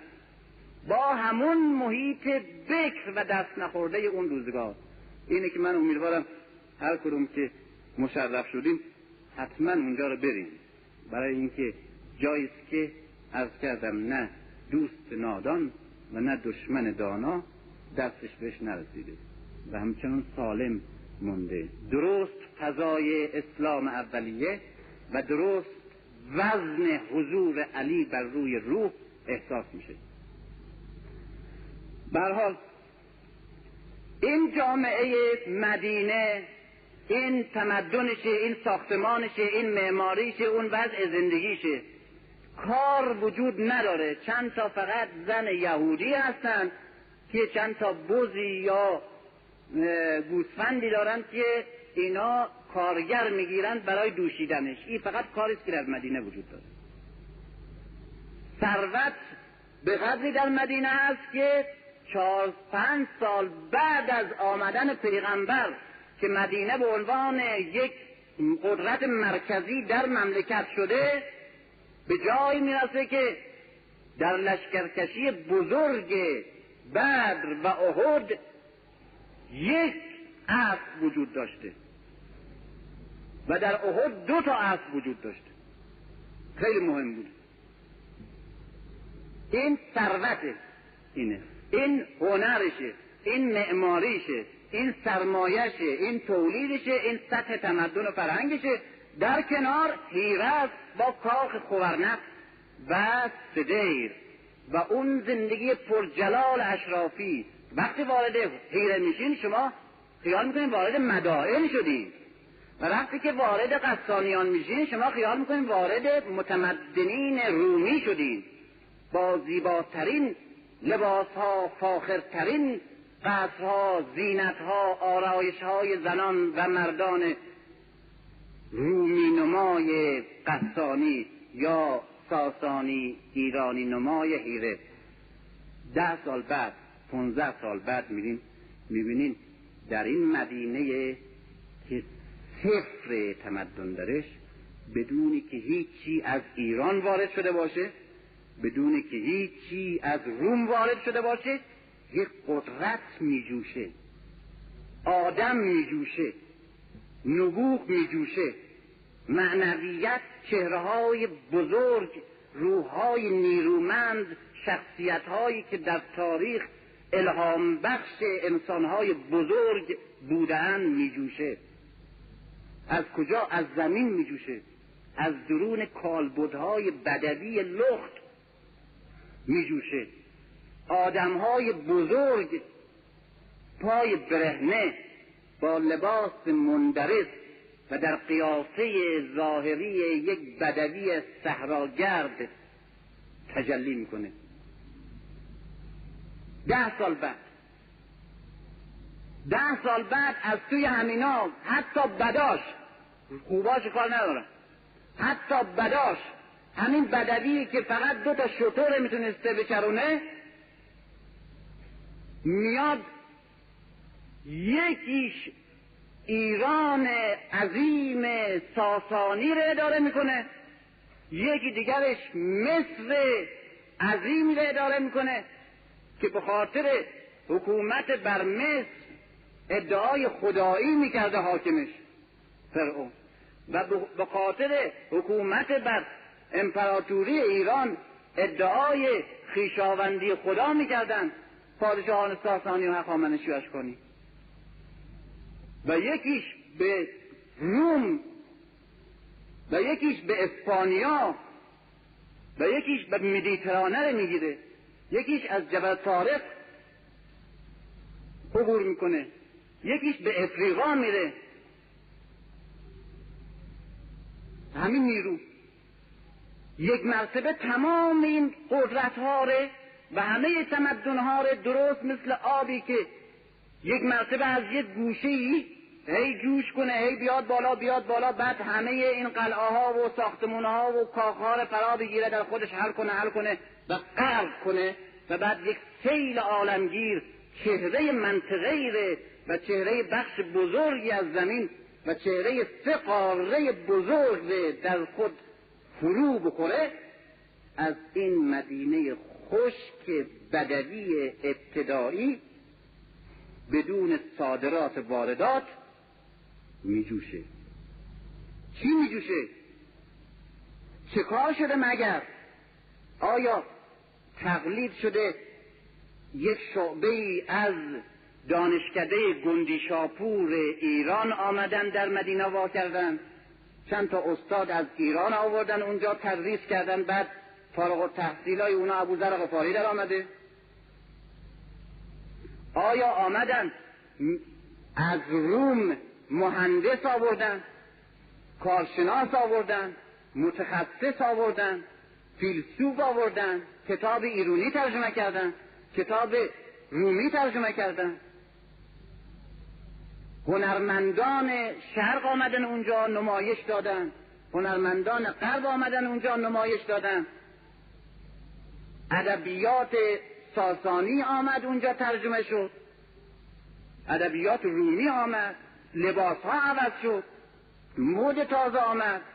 چه کار شد که این بدویان بی سواد بی فرهنگ بی تربیت مدرسه و دانشکده و تعلیم و تربیتی بدون داشتن یک نسخه کتاب و بدون یک متن ترجمه و بدون یک فارغ تحصیل و بدون یک برگشته از فرنگ و ایران و هی جوشید هی جوشید. خود این آدم بدوی هی هر روز عوض میشه. چی شد که بعد اینا بدون اینکه اقتباس بکنند دگرگون کردن فرهنگ ها مذهب ها رو برچیدن ایران نگاه کنید. بزرگترین تمدن ها و مذاهب عظیم جهان درش در حال جنگ مذهب زردشت از عظیمترین و نیرومندترین و مترقیترین مذاهب شرقی و شاید و شاید مترقیترین مذاهب شرقی باشه غیر مذاهب سامی. این, این مذهب ایرانه. بعد یک مذهب فلسفی بی نهایت عمیق مانند مذهب مانی جوش کرده تازه نفس دارد فلاسفه متفکرین به خود جذب می‌کنه. بعد یک مذهب مزدکی آمده دوده مردم ره مردم ستم دیده و عدالت به خود جذب کرده. و متن مردم همیشه دور این فکر دارن میگردن و شهادت میدن و جان میدن. به خاطر دفاع از این مذهب تازه روح تازه داره. از طرف غرب مسیحیت تازه نفس به سرعت داره پیش میره به طوری که مدائم دست مسیحیت پایتخت ساسانیان مرکز جهانی کنسیل مرکز جهانی مسیحیت نستوری. از طرف شمال و شمال غرب شمال شرقی مذهب بودا به شدت داره نفوذ می‌کنه به طوری که بلخ مرکز کعبه مذهب بوداییه و بودخانه نوبهار کعبه بودا یک فرهنگ عظیم یک تمدن پرشکوه جهانی یک امپراتوری که در تمدن به اوج زمان و تاریخ خودش رسیده و از لحاظ معنویت و از لحاظ مذهب و فکر بزرگترین مذاهب اجتماعی و فلسفی جهان در حال جنگ دائمی با هم یک مرتبه یک سپاه به قول فردوسی برهنه سپه بود برهنه سپاه سپه. بود جم برهنه اینا ریختن شیر شطور می‌خورن و سوسمار عرب را به جایی رسیده از کار که تاج کیانی کند آرزو. خب برای چی اینجوری شده؟ برای روشن فکر مسئله مذهبی وجود نداره. برای روشنفکر دنیا این تجربه بزرگی است که چگونه تمدن زاییده میشه. این تجربه بزرگی است که چگونه یک جامعه فاقد مدنیت یک جامعه عقب افتاده و فاقد سرمایه معنوی عقب افتاده از مرحله پیشرفته تمدن جهانی چگونه می‌تواند خودش را نه تنها به مرحله تمدن برسونه بلکه جلو بندازه. این یک تجربه بشریه. مسئله تبلیغ مذهب اسلام برای یک جمعیت نیست. اما کو. کو قصانی ها کو ملوک هیره کو تمدن باسمهی تقلیدی هیری یا قصانی به باد رفت نعمان ابن منظر آوردن. پیش خسرو پرویز اختلافش افتاده بود. دختر می‌خواست گفت نمیده سر دختر می‌خواست نمیدم تمدن هیره از بین رفت. و کلی مالیده شد از دیخ فقط تو کتاب هست اسمش تمدن قصانیش شد تمدن قصانی به این شکل در آمد که پادشاهش در زمان عمر دید که نمی‌تونه زندگی کنه. لباس و این و طلوب و تقلید و نمی‌دونم ای وارد کردن مظاهر تمدن و تجمل از روم که قدرت نمیده که مایه که نمیده که. او برای وقتی کسی به کسی کار نداره آدم نمایش بده که ما تمدن داریم. وقتی که در برابر یه قدرت ایستاد مثل یک ویسی که سوراخش کنی فستش در میره دیگه. این تمدن باسمه صادراتی اینجوریه دیگه مثل همون درختایی که میگه. در مدینه قدرتی وجود آمده که نمیشه در برابرش بی مسئولیت مون خودش با همون لباساش و این پیش آمد به مدینه. در زمان عمر بود. مردم مدینه در زمان عمر که ایران فرد شده که روم فرد شده که مصر فرد شده که بیت المقدس فرد شده. مردم مدینه بر تمام دنیای متمدن حکومت می‌کنند.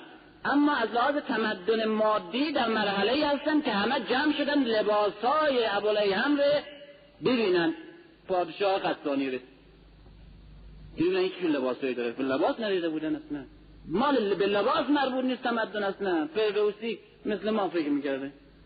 خیال می‌کرده به کت شلواره تمدن. به فوکل کرواته او که یک مجسمه ایران میشه لباس پوشون هر جو خواسته باشه. یک بدوی شما از قلب قطب شمال بگیرید. یک اسکیمونه. خب برینش به کریستان دیور و سوکرات و مزون دفن پول بهش بدین به هر شکلی که خواسته باشه برای در میان پشت کریستال هم بنشون میشه این تمدن. اینجوری تمدن درست نمیشه. همین مدینه ای که بر دنیای متمدن و غیر متمدن زمان خودش حکومت می‌کنه اصلا اونقدر از این تمدن آثار مدنیت بیگانه است که همه جمع شدن که کت لباس های آقا رو ببینن. اصلا در مدینه ولوله بود. از زنان و مردها حتی که بیان ببینن این چه جور لباس میپوشه. برای مدنی ها اصلا افسانه بود زندگی مردم هیره و افسانه بود زندگی مردم قصانی اینا همیشه عقده حقارت داشتن نسبت به اونا. اینا خودشو گدا و محروم و فقیر بودن. در صورت اونا متمدن و برخوردار از نعمتهای بزرگ امپراتوران رومی و ایرونی. بهترین زندگی در دنیا داشتن. اما اینا آمدن این پادشاه قصانی به این شکل از بین رفت. آمد به مدینه که مسلمان بشه. آمد از مسجد از مسجد آمد بیرون یا از جایی می آمد بیرون با اون نطلب که حرکت می‌کرد خیال کرده بود قصان اینجا مدینه نمی‌دونست یک جور دیگه اصلا اوضاع احوال نمی‌فهمن. این جور چیزا این پای یک مسلمونی این مسلمون معمولی که تشریفات حالیش نیست اصلا ارزش هم برش قائل نیست. همینجور داشته راه می‌رفته دنبال کارش پاش خورده به تیج قبای آب. این هم تغییر می‌زنه تو گوش این هم راست میره پیش عمر میگه که این که زده میگه که زده حالا عمر تو پوست خودش نمی گنجه از خوشحالی که پادشاه قصانی ها که بزرگترین متمدنین پیشرفته عربن حالا خودش به پای خودش آمده به مدینه تسلیم شده. همه اصحاب خوشحالن. مدینه جشن گرفته پیروزی بزرگه. که بزرگترین سرمایه ها و سرمایه داران پیشرفته عرب حالا آمدن تسلیم مدنی ها و اوس های فقیر و گدا بشه. خیلی پیروزی از لحاظ از لحاظ ظاهری لاغت ولی قانونه. این تمدن. این, این, این تمدن. قانونه. میگه که فردا بیا جلو مسجد صداش می‌زنم اگر بتونی ببخشیش ببخش. و من از تو خواهش می‌کنم ببخش. مسلحت میگه نه نمیبخشم. میگه که خب پولش بگیر بدیاش بگیر. میگه پولم نمی‌گیرم. هر چه تمام سلطنتشم بده نمی‌گیرم. باید بزنم تو گوش هیچ راه نداره. تبصره و توجیه و حالا ببینیم و اینا نداره دیگه. عمر صداش می‌زنه که یالا این آقا نمیبخشه. خب چی نمیبخشه؟ زدی تو گوشی. کی زده؟ تو گوشی کی زدن؟ اما آقا یادش رفته بوده. گردن می‌زده یادش می‌رفته یک ساعت دیگه. حالا یکی زده تو گوش یک می‌زده گردای دیگه. چی که رفته به اونجا؟ ها رسیده و بیخ پیدا کرده قضیه. اینجا کجایی هست سراز زدن که تو بیا جلو مسجد. حالا نه پس کوچه ای مثلا توی پس اینا. جلو مسجد مردم جمع بشن. بعد تو با همون هیکل و این و طلاب این بزن تو گوشه. همچنان که تو زدی تو گوش اون. این اینه قضیه جدیه. راه هم نداره اصلا. نمی‌تونم در رسنه میگه که امکان نداره که مهلت که در اسلام هست که هیچ چی دیگه نیست. مهلت که هست میگه خیلی خوب تا فردا نصف شب در میره در میره میره به روم. جایی که مقام و حیثیت اشخاص محفوظ باشه. ولی اینجا هیچی حالیشان نیست اینا. همین هیچی حالیشان نیست. تمدنه همین. عامل تمدن تازه. نشان میده انسان تازه‌ای به وجود آمده. که او نمی‌شناسه. یک زندگی تازه به وجود آمده که نه فردوسی ما می‌شناسه نه هم پادشاه قصانی می‌شناسه نه هم پادشاه هیره هیچ کدوم اینا نمی‌شناسن. نه حتی پادشاه ساسانی و نه حتی سزار روم. هیچ کدوم اینا نمی‌شناسن. این چه جور چیزیه؟ این چه جور تفکریه؟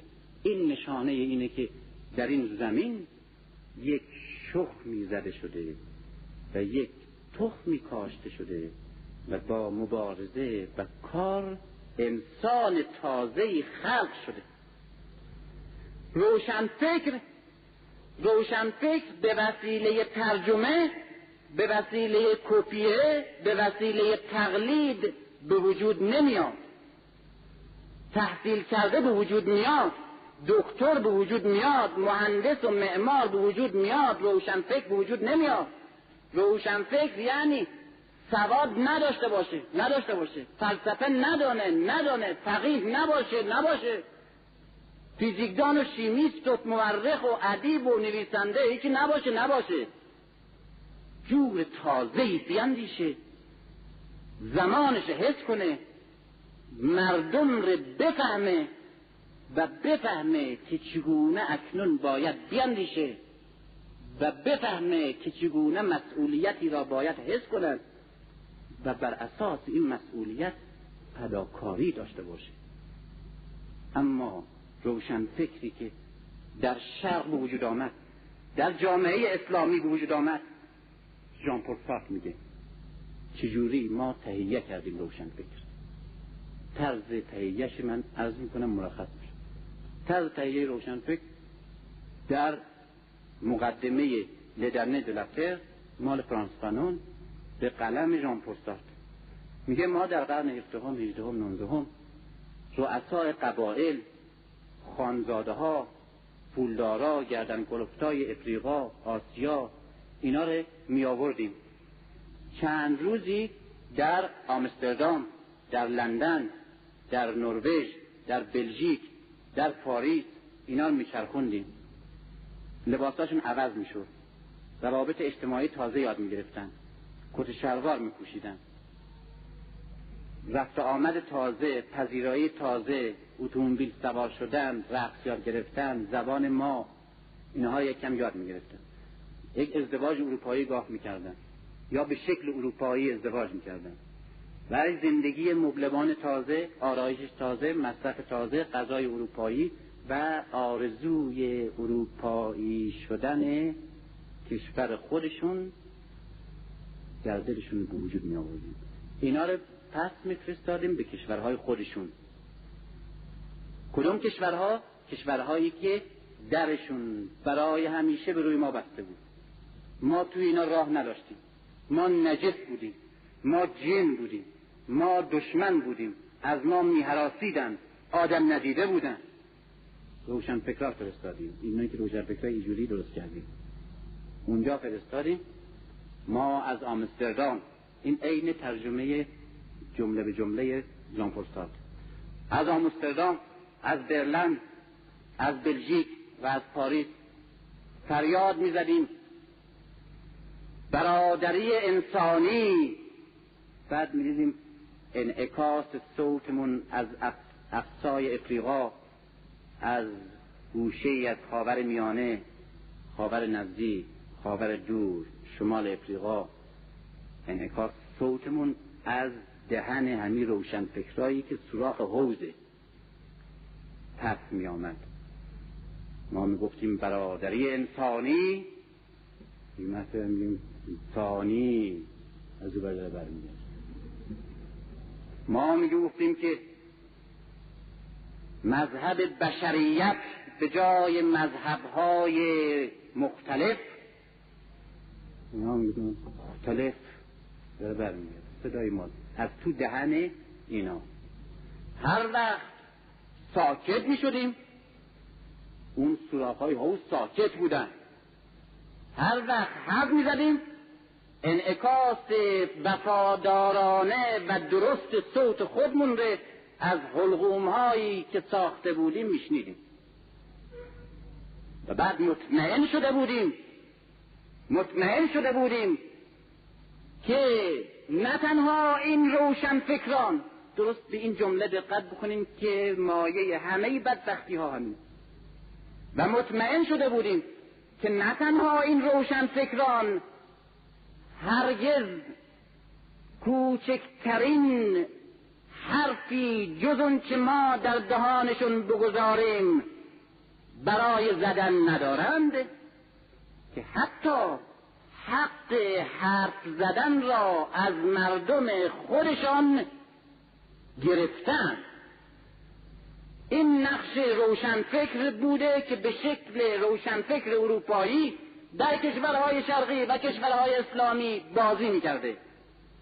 راه بلد استعمار در سرزمین هایی که نمیشناخته و زبانش آشنا نبوده و موریانه ای که نقش روشنفکر این بوده موریانه ای که به نفع رسوخ این مایع مسموم فرهنگی و اقتصادی و اخلاقی و فلسفی و فکری استعمار غربی برای نفوذ این مایع مسموم در درون این درخت های تناور و شاداب و اصیل در شرق مذهب های نیرومند و تمدن ساز اندیشه های زیبا اصالت های اخلاقی و انسانی آدم هایی که خودشان هستند.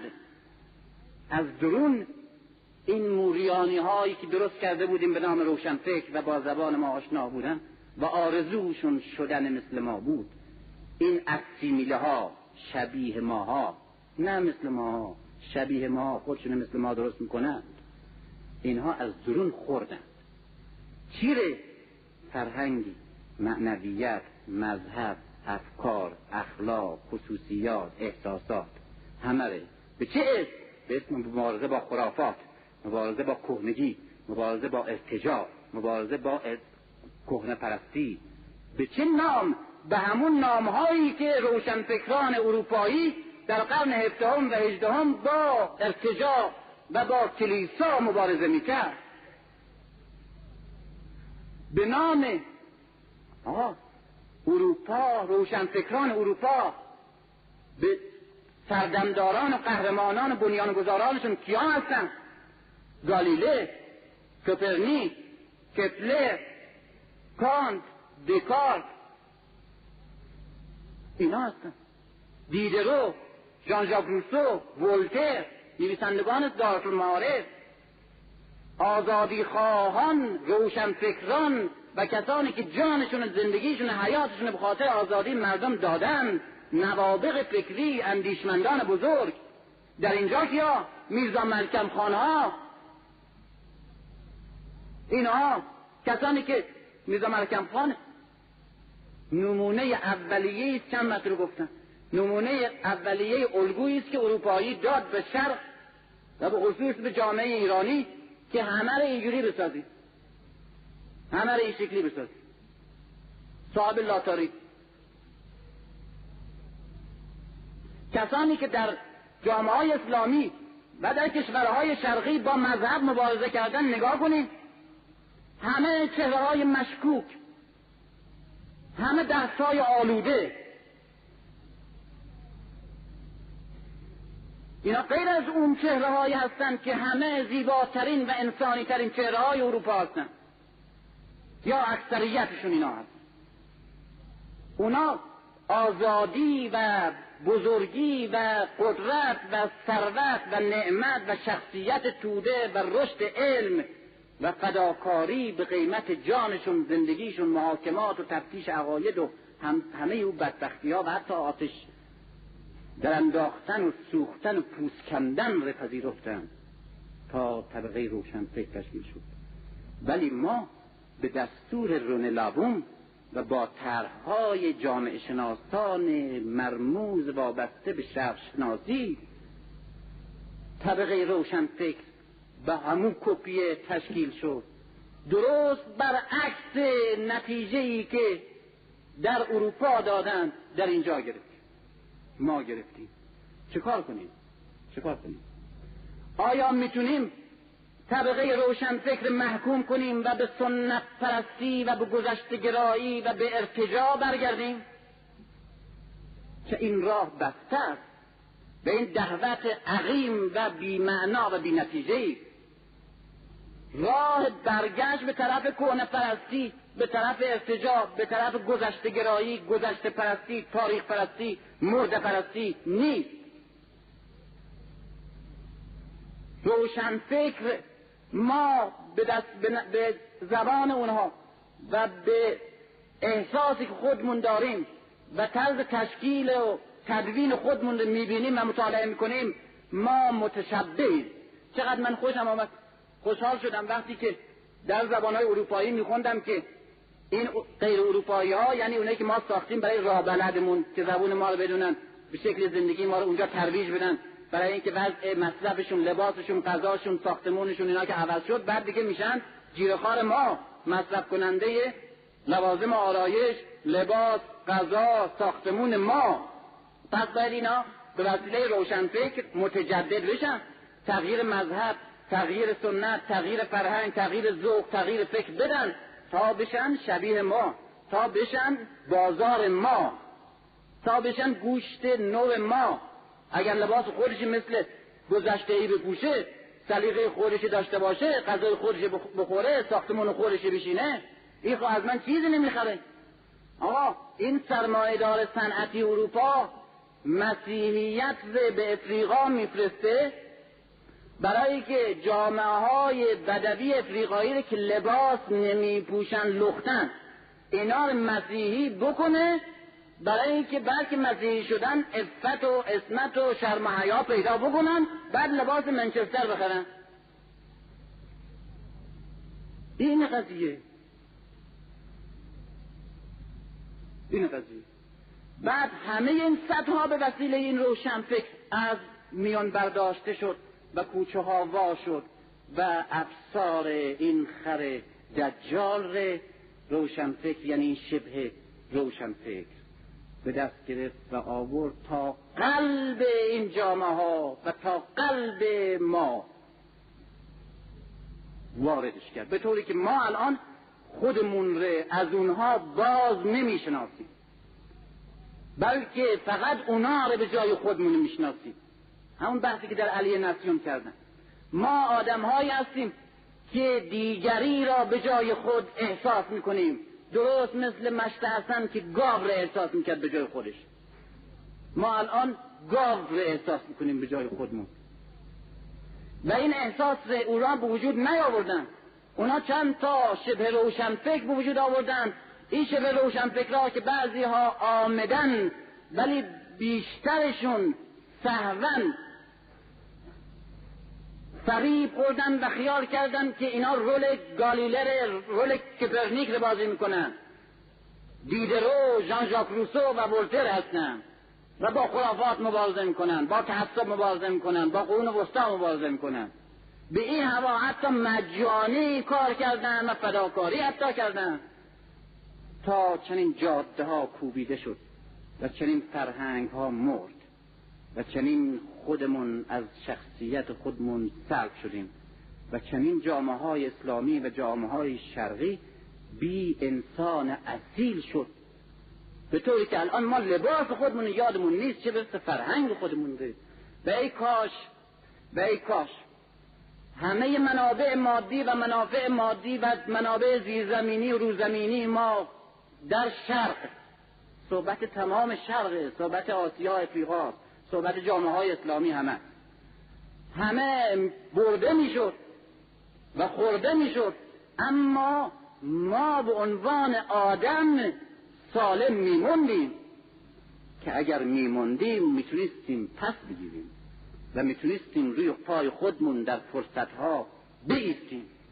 اما وقتی که فاقد از خیشتن شدیم دیالکتیک سوردله سوردل میگه یک دیالکتیکی وجود داره. وقتی که طرف یک ارباب یک مقتدر یک روانشناس یک فردی از شخصیت خودش خالی می‌کنه او رو میکوبش تحقیرش می‌کنه در او احساس حقارت به وجود میاد. خودش رو حقیر احساس می‌کنه این طرف رو بزرگتر احساس می‌کنه. بعد دیالکتیک یعنی تناقض در خودشه. این فردی که تحقیر شده این یکی از مشهورترین نظریه ها در دنیای امروزه. اینی که عرض می‌کنه مشهورترین و نوترین نظریه است. این فردی که خودش رو حقیر فاقد از خیش بی شخصیت بی ریشه بی پایه احساس می‌کنه چه احساسی درش به وجود میاد نسبت به اون کسی که او عقده حقارت در وجود آورده؟ و احساس می‌کنه که اون نژاد برتره آدم برتره بهتر زندگی می‌کنه بهتر می‌فهمه بهتر هست. و من پستم کوچکم حقیرم وابسته به نژاد حقیر به فرهنگ حقیر به مذهب زشت هستم ادبیاتم بده مذهبم بده تاریخم بده همه چیز. منحط او همه چیز خوب. حتی نادرشاه او خوب ناپلئون خوب نادرشاه ما بده. آدمایی هم که شبیه به هم هستن از ما بدن از اون خوبه. من این احساس حقارت می‌خوام در خودم بکشم. او با بزرگ بودن خودش و من با کوچک بودن خودش خودم در برابر هم که قرار می‌گیریم من همیشه رنج می‌برم. این عقده در من وجود میاد. به چه صورت می‌خوام درم از زیر این فشار؟ به صورت پناه بردن در خود او و تظاهر به خود او و متصل نمودن به خود او و بیگانه شدن نسبت به خودم و کتمان خودم و انکار خودم و اعلان و نمایش و تظاهر به این که من وابسته به نجات نیستم. بی فرهنگ نیستم. زبونم یادم رفته. این اسم مذهب و اینا نمی‌دونم چیه. اصلا نمی‌دونم اونا چجور زندگی می‌کنن. اصلا من نمی‌دونم اونا چجور هستن چجور غذا می‌خورن. اصلا نمی‌دونم چجور میخوابن اصلا روی زمین مثلا. اصلا از زبونشون بدم, بدم اصلا از زندگیشون بدم میاد. از همه آدمای گذشته و حالشون بدم میاد. از سلیقهشون خوشم نمیاد. مثل تو هستن این با تظاهر حتی به مثل او بودن خودش رو از حجوم حمله او و حقارت خیش در می‌بره. وقتی که به اینجا رسید یک جامعه خودکار میشه در عبودیت و در کتمان خیش و در ویران کردن خودش. خودکار میشه. بهترین روشنفکران و بهترین نویسندگان و مترجمان و با استعدادا و متفکرینش کارشون چیه؟ ویران کردن نابود کردن خودشون. و پناه بردن و تظاهر به بودن دیگری. این نقش بهترین استعدادهای ما بهترین نویسندگان و مترجمین و شاعرها و فیلسوفها و زباندانها و تربیت شده های خارج و تحصیل کرده های جدید ما همه کارشون ویران کردن و نابود کردن ما به عنوان انسانهایی که دارای یک اصالتی هستیم بود. و قربانی کردن شخصیت هایی که می‌بینیم چقدر خالی شده. در همین گذشته یک قرن دو قرن پیش نگاه کنید در دهات ما در شهرستانهای کوچک ما انسانهای بزرگ علمای بزرگ دانشمندان فقها فیلسوفهای بزرگ مدرسهای بزرگ بوده. در دهات ما در شهرستانهای ما در هر جا یک یک کسی یک دو تا پنج تا آدمی که خودش بوده. همه مردمان نمیگیم ما جامعه مترقی بودیم در سی سال صد سال پیش در چل سال پیش در دویست سال پیش در سی سال پیش. نمیگم مترقی بودیم اصیل بودیم. اصالت غیر از مترقی بودنه. نمی‌خوام توجیه کنم که از همه جهت ما خوب بودیم. نه خیر متوقف بودیم. اما اصیل بودیم. اصیل بودیم یعنی یعنی خودمون بودیم. متوقف اما آدم. یعنی خودمون انتخاب می‌کردیم. خودمون سلیقه داشتیم. خودمون بودیم که ساختمان میساختیم. خودمون بودیم که لباس میساختیم. خودمون بودیم که رنگ رو انتخاب می‌کردیم. خودمون بودیم که زیبایی رو مد رو انتخاب می‌کردیم. خودمون بودیم که شعر می‌گفتیم. خودمون بودیم که مین بیشتیم خودمون بودیم که مذهب داشتیم. خودمون که معتقد بودیم. همه اینا ساخت خودمون بود. الان همه اینا ساخت ما نیست. بهترین متفکر امروز ما هم که می‌خواد به خودش برگرده به اصالت نشون بده باز ترجمه خارجی باز. همه کسی هم که میگه فرنگی باید تقلید نکرد از اروپایی باید روی پای خودمون بس بیستیم به خودمون برگردیم همه هم بابا مقلد بازی از بس قانون باز داره صحبت می‌کنه. از قول ساز صحبت می‌کنه نه از قول خودش. می‌بینیم که یارو از قیافش معلوم میشه که اصلا این خودش یکی از همون اسیمیله هاست اما از همین هفت سال پیش یک مرتبه شروع کرده باز به یه قل بازی کردن به قول یکی از دوستان. با همین کلمات. مخالف قرض زدگی. خب با چه مایت تو مخالف قرض زدگی؟ که تو نه قرب می‌شناسی نه قرض زدگی رو می‌شناسی نه شرق می‌شناسی. فقط از وقتی که ترجمه شده از فرانس فانون و نمی‌دونم امستزه دو تا مقاله حالا مد شده باز این. یکی از رفقامون در اروپا رفته بودن منزلش. یک مرده یک جفت گیوره به در اتاقش داره. یعنی من به خودم بازگشتم. گفتم اون به خودش باز گیور دم در اتاق می‌ذارم اینجا. می به امریکایی ها برگشتی تو. که گیور سینیر مهره خر اینا رو می‌خرن می‌برن. اونا برگشتی تو. این باز تقلیده که به کدوم خودت برگشتی تو؟ تو می‌شناسی اصلا خودت چی هستی که برگشتی؟